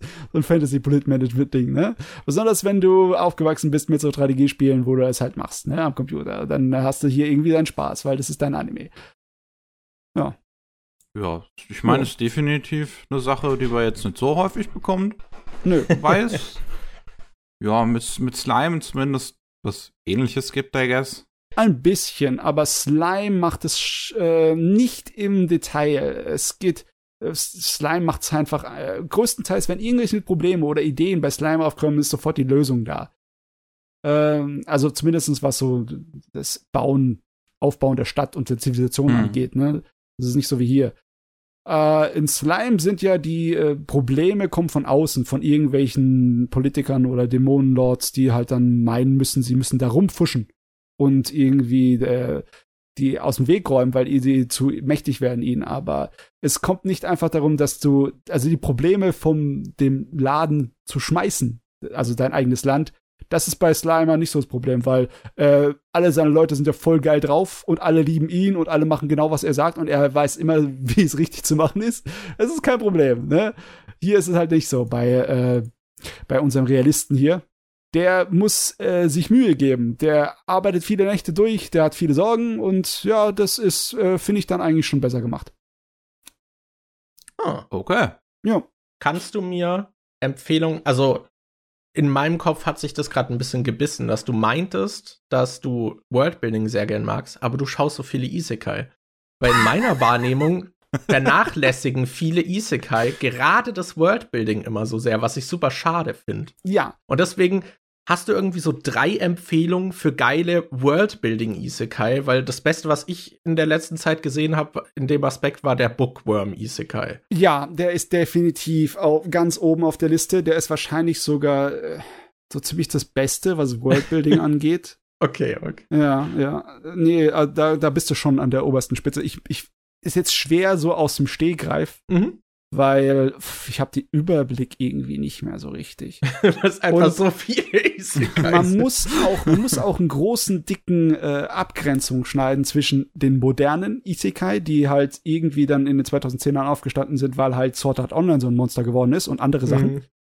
Und halt den alten Isekai. Äh, zum Beispiel, meiner Meinung nach, absolut unübertreffbare alter Isekai ist immer noch die 12 Kingdoms die Art und Weise, wie diese Welt aufgebaut ist, basierend auf äh, chinesischen Mythologien und Vorstellungen von Taoismus und äh, sonstigen Sachen, ist der absolute Wahnsinn. Das ist einer der interessantesten Fantasy-Welten, die ich kenne. Und sie ist wirklich fremdartig. Sehr oh, okay. fremdartig. Und viel anders da als dieser äh, Elfenzwerge, äh, Dungeons Dragon-mäßige Kram, der halt meistens in den auf Rollenspiel basierenden Sachen von äh, Isekais hier so abläuft, ne? Mhm. Äh, also, wenn ich alle alten noch mit dazu nehme, würde ich auf jeden Fall 12 Kingdoms ganz an die Spitze setzen. Da kenne ich nichts, was das übertreffen könnte. Okay. Ja. Ich weiß nicht, mir wird vielleicht noch Lock Horizon einfallen, weil da der soziale Aspekt der Gesellschaftsstruktur, zumindest in der ersten Staffel, ja. ähm, äh, ziemlich spannend ist, fand ich. Ja, äh, viele von diesen Särgen haben halt es gibt einige Werke, die superb anfangen mit dem, ne? Auch Lock Horizon. Das ganze verdammte Mysterium, ne? Was mit denen passiert, wenn sie sterben, warum sie ihre Erinnerung ver verlieren, wo das hingeht, was mit dem Energie und dem ganzen Haushalt der Welt, wie das funktioniert und mit den NPCs, wie die sich da irgendwie, wie ihre Zukunft aussehen wird, jetzt, wo sie natürlich sich in eine andere Richtung entwickeln, wie es früher im dem Spiel war, als es noch ein Spiel war. Das war alles voll geil. Aber das hat ja nicht irgendwie ein Ende gefunden oder eine Antwort gefunden, leider Gottes. Ja? Mhm. Und das ist halt bei, bei vielen Isekais einfach das Problem, dass äh, die Fragen super sind, aber die Antworten bleiben aus. Ne? Ja. Ich meine, Overlord äh, ist zum Beispiel einer von den Geräten, der ist so sehr beschäftigt mit sich selber, dass Worldbuilding pff, ne, nicht viel passiert. da ist ja. Anfang der zweiten Staffel wurden mal ein paar irgendwelche äh, Charaktere, die wichtig wären in der Welt außerhalb von unseren Hauptcharakteren gezeigt, ne, so, so ein Drache und irgend so eine große Kriegerin. Äh, und das war alles, was sie von denen erwähnt haben und dann kam nichts mehr. Oh Gott, ey. Vielleicht ist es in den Büchern anders, aber beim Anime finde ich da nichts. Ja, ich weiß, ich finde das halt schade, weil irgendwie für mich ist das einer der spannendsten Aspekte immer. Und ja. der ja. wird bei so vielen Isekai einfach in die Tonne gekloppt. Ich, ich habe noch ein paar irgendwie im Hinterkopf, die nagen an mir, aber mir, fäll, mir fallen sie jetzt nicht ein. Das wäre mal ein Thema für irgendwann mal. Ja, also aber jetzt. Hab dich ja. ja jetzt auch ziemlich überfallen damit. Ja. Gut, belassen wir es dabei. Jo, ich habe noch eine Kleinigkeit. Ähm, und zwar ist ein, ein Web-Anime, der vor kurzem zu Ende gegangen ist, den man sich völlig kostenlos auf YouTube angucken kann, mm, okay. der von ähm, Sunrise produziert wurde. Artiswitch. Artis Oder Ar Artis, Artiswitch. Also okay. Artis Witch. Oder hm. Ja. Wobei ich glaube, Artiswitch die, die wollte. ich bin mir aber nicht 100% sicher. Ähm, und das sind sechs Episoden, die jeweils so acht Minuten lang gehen. Ähm, und es geht um eine Hexe, die einen Boutiqueladen äh, hat und äh, sie ist eine Hexe in Ausbildung und in dieser Welt äh, sollen Hexen im Prinzip die Wünsche der Menschen halt erfüllen, egal was es ist. Und das ist eigentlich eine Serie, in der es zum größten Teil sehr schön so um Self-Realization geht. So, so, du hast jede Episode eine äh, Figur, die irgendein persönliches Problem hat, so ein bisschen, und sie nimmt sich dem dann an, indem mhm. sie, in, und indem diese Leute dann halt irgendwie zufällig in dieser Boutique landen, ähm, also keine Ahnung, irgendeine Tür, die irgendwo nirgendwo auftaucht und da sind sie so neugierig, gehen dann durch und landen halt in dieser Boutique. Und das fängt in der ersten Folge zum Beispiel halt mit einem Mädchen an, die ist recht groß, die sieht relativ tomboyisch aus. Ähm, und die geht dann, landet halt auch dann zufällig in dieser Boutique, sieht dann dort einen Lippenstift ähm, und äh, den sie sich dann genauer betrachtet und die ähm, Hexe, Nina, ähm, meint dann halt so, ja, gefällt dir der? Und das Mädel so, ja, aber das ist, das, du, der passt doch gar nicht zu mir. Und die Hexe wieder, ja, aber das beantwortet meine Frage nicht. Gefällt dir der Lippenstift? Und, und das Mädel wieder, ja, aber du siehst doch, dass er mir nicht passt. Also, dass er nicht zu mir passt.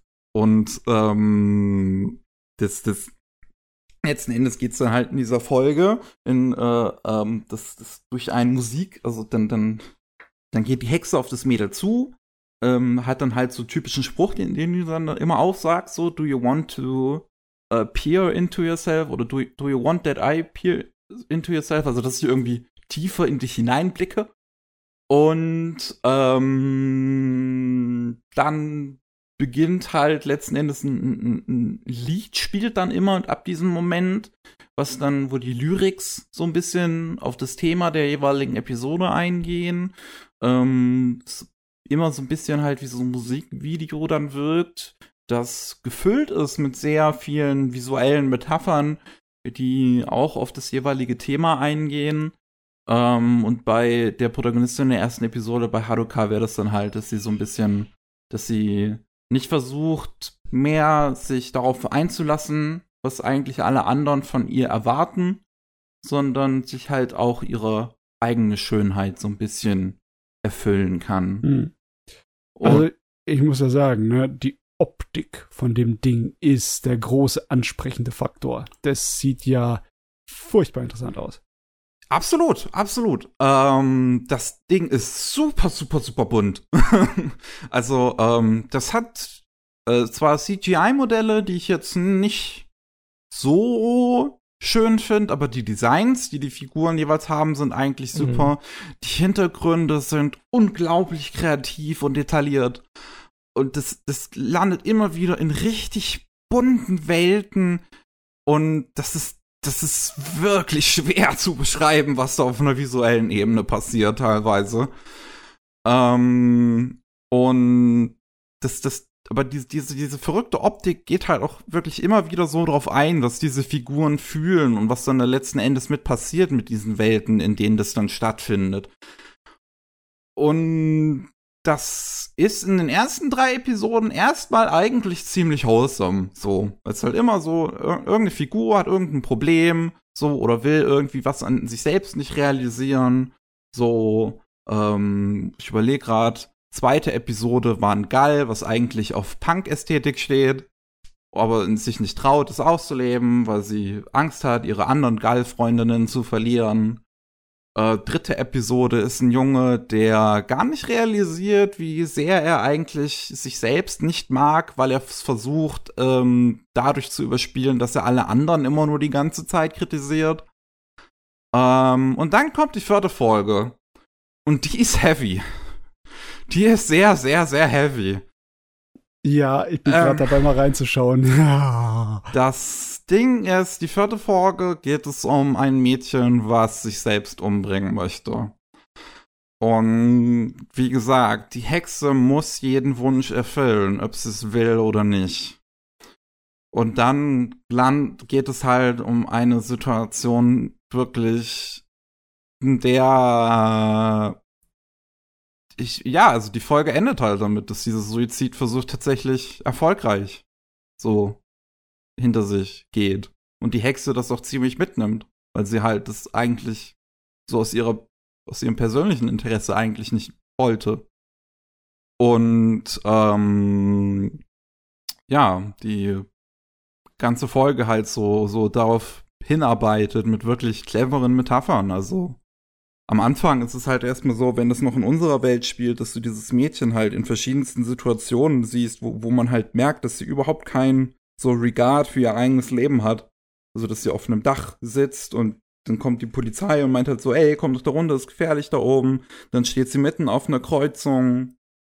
Ähm, und dann kommt sie halt in diese, diese ähm, Welt hinein, in dieser Boutique und möchte ganz, ganz schnell unbedingt, dass, dass die Hexe in, in ihr Herz schaut und ihren Wunsch erfüllt. Und das, ja, das Musikvideo, was da in dem Moment dann spielt, ist ziemlich freaky. Weil sie sich in so ja, eine ich Hexe. Ich grad, was zur Hölle. ja, weil sie sich in so eine Hexe verwandelt, die dann, also in, in so ein Mädchen verwandelt, was, was ein sehr aufgezwungenes Lächeln im Prinzip halt hat und ähm, sie alles um sich in ihrer Welt versucht zu verschließen. Und das ist, also, das kann einem, glaube ich, schon, wenn man die ganzen Metaphern lesen kann, ziemlich nahe gehen in dem Moment.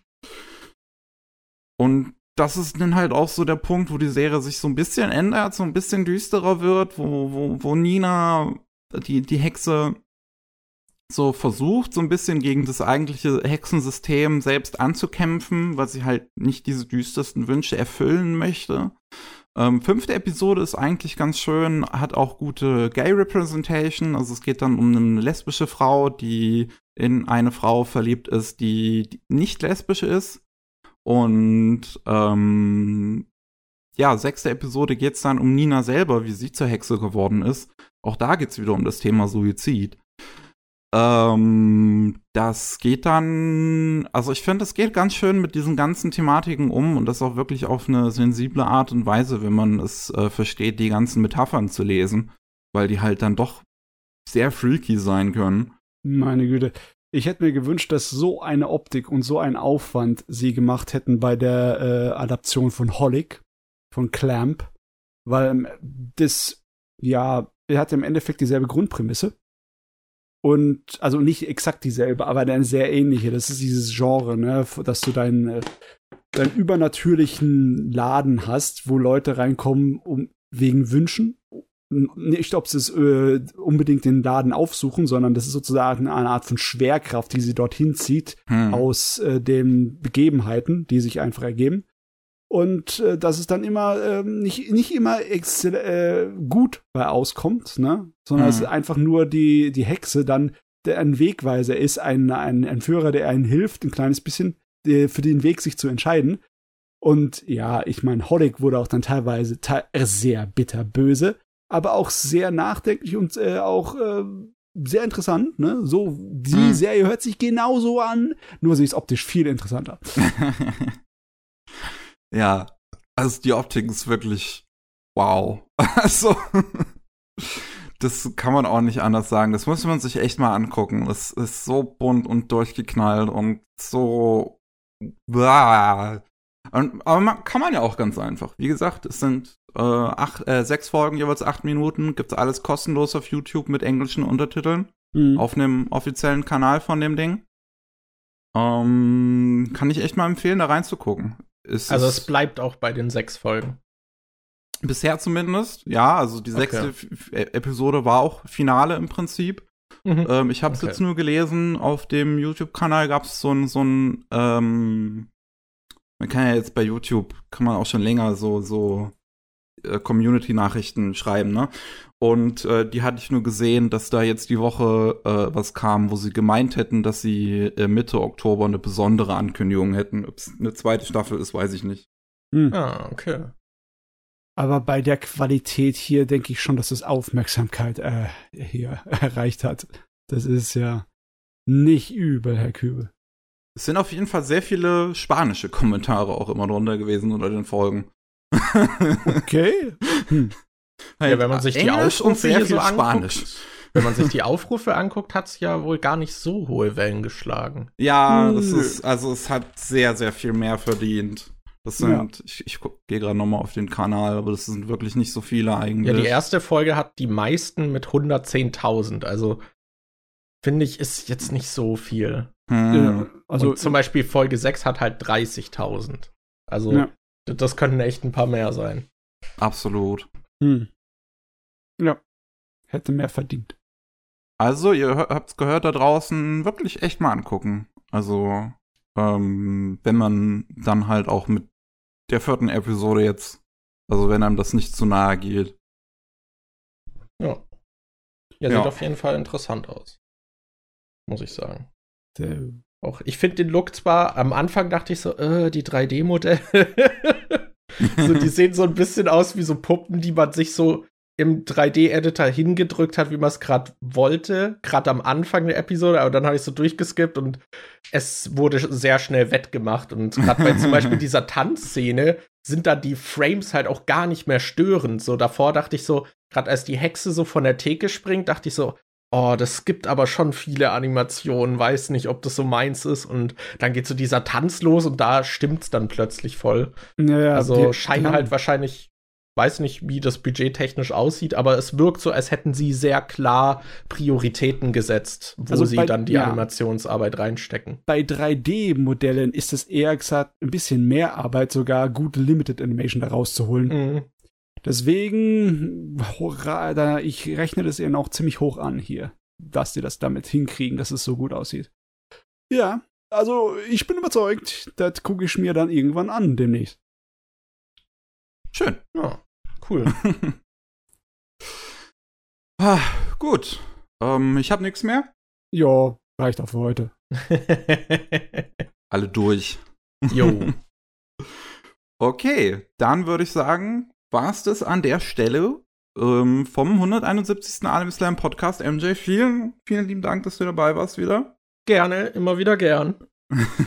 und ähm, ja, natürlich, wenn ihr mehr von MJ und so sehen und hören wollt, dann ist es natürlich alles eine Beschreibung. Könnt euch äh, seinen YouTube-Kanal, seinen Twitch-Kanal angucken. Ihr könnt auf, auf Unlimited Ammo auch gehen und da die ganzen Podcasts hören. Ähm, und wenn ihr mehr von Mats und mir hören wollt, dann könnt ihr immer montags die Rolling Sushi Anime News hören. Oder ihr hört euch mittwochs die normalen Rolling Sushi News an, wo es um News aus Japan geht. Ja, mehr habe ich nicht zu sagen, also ist es Zeit für ein Auf Wiederhören. Tschüss. Tschüss. Ciao.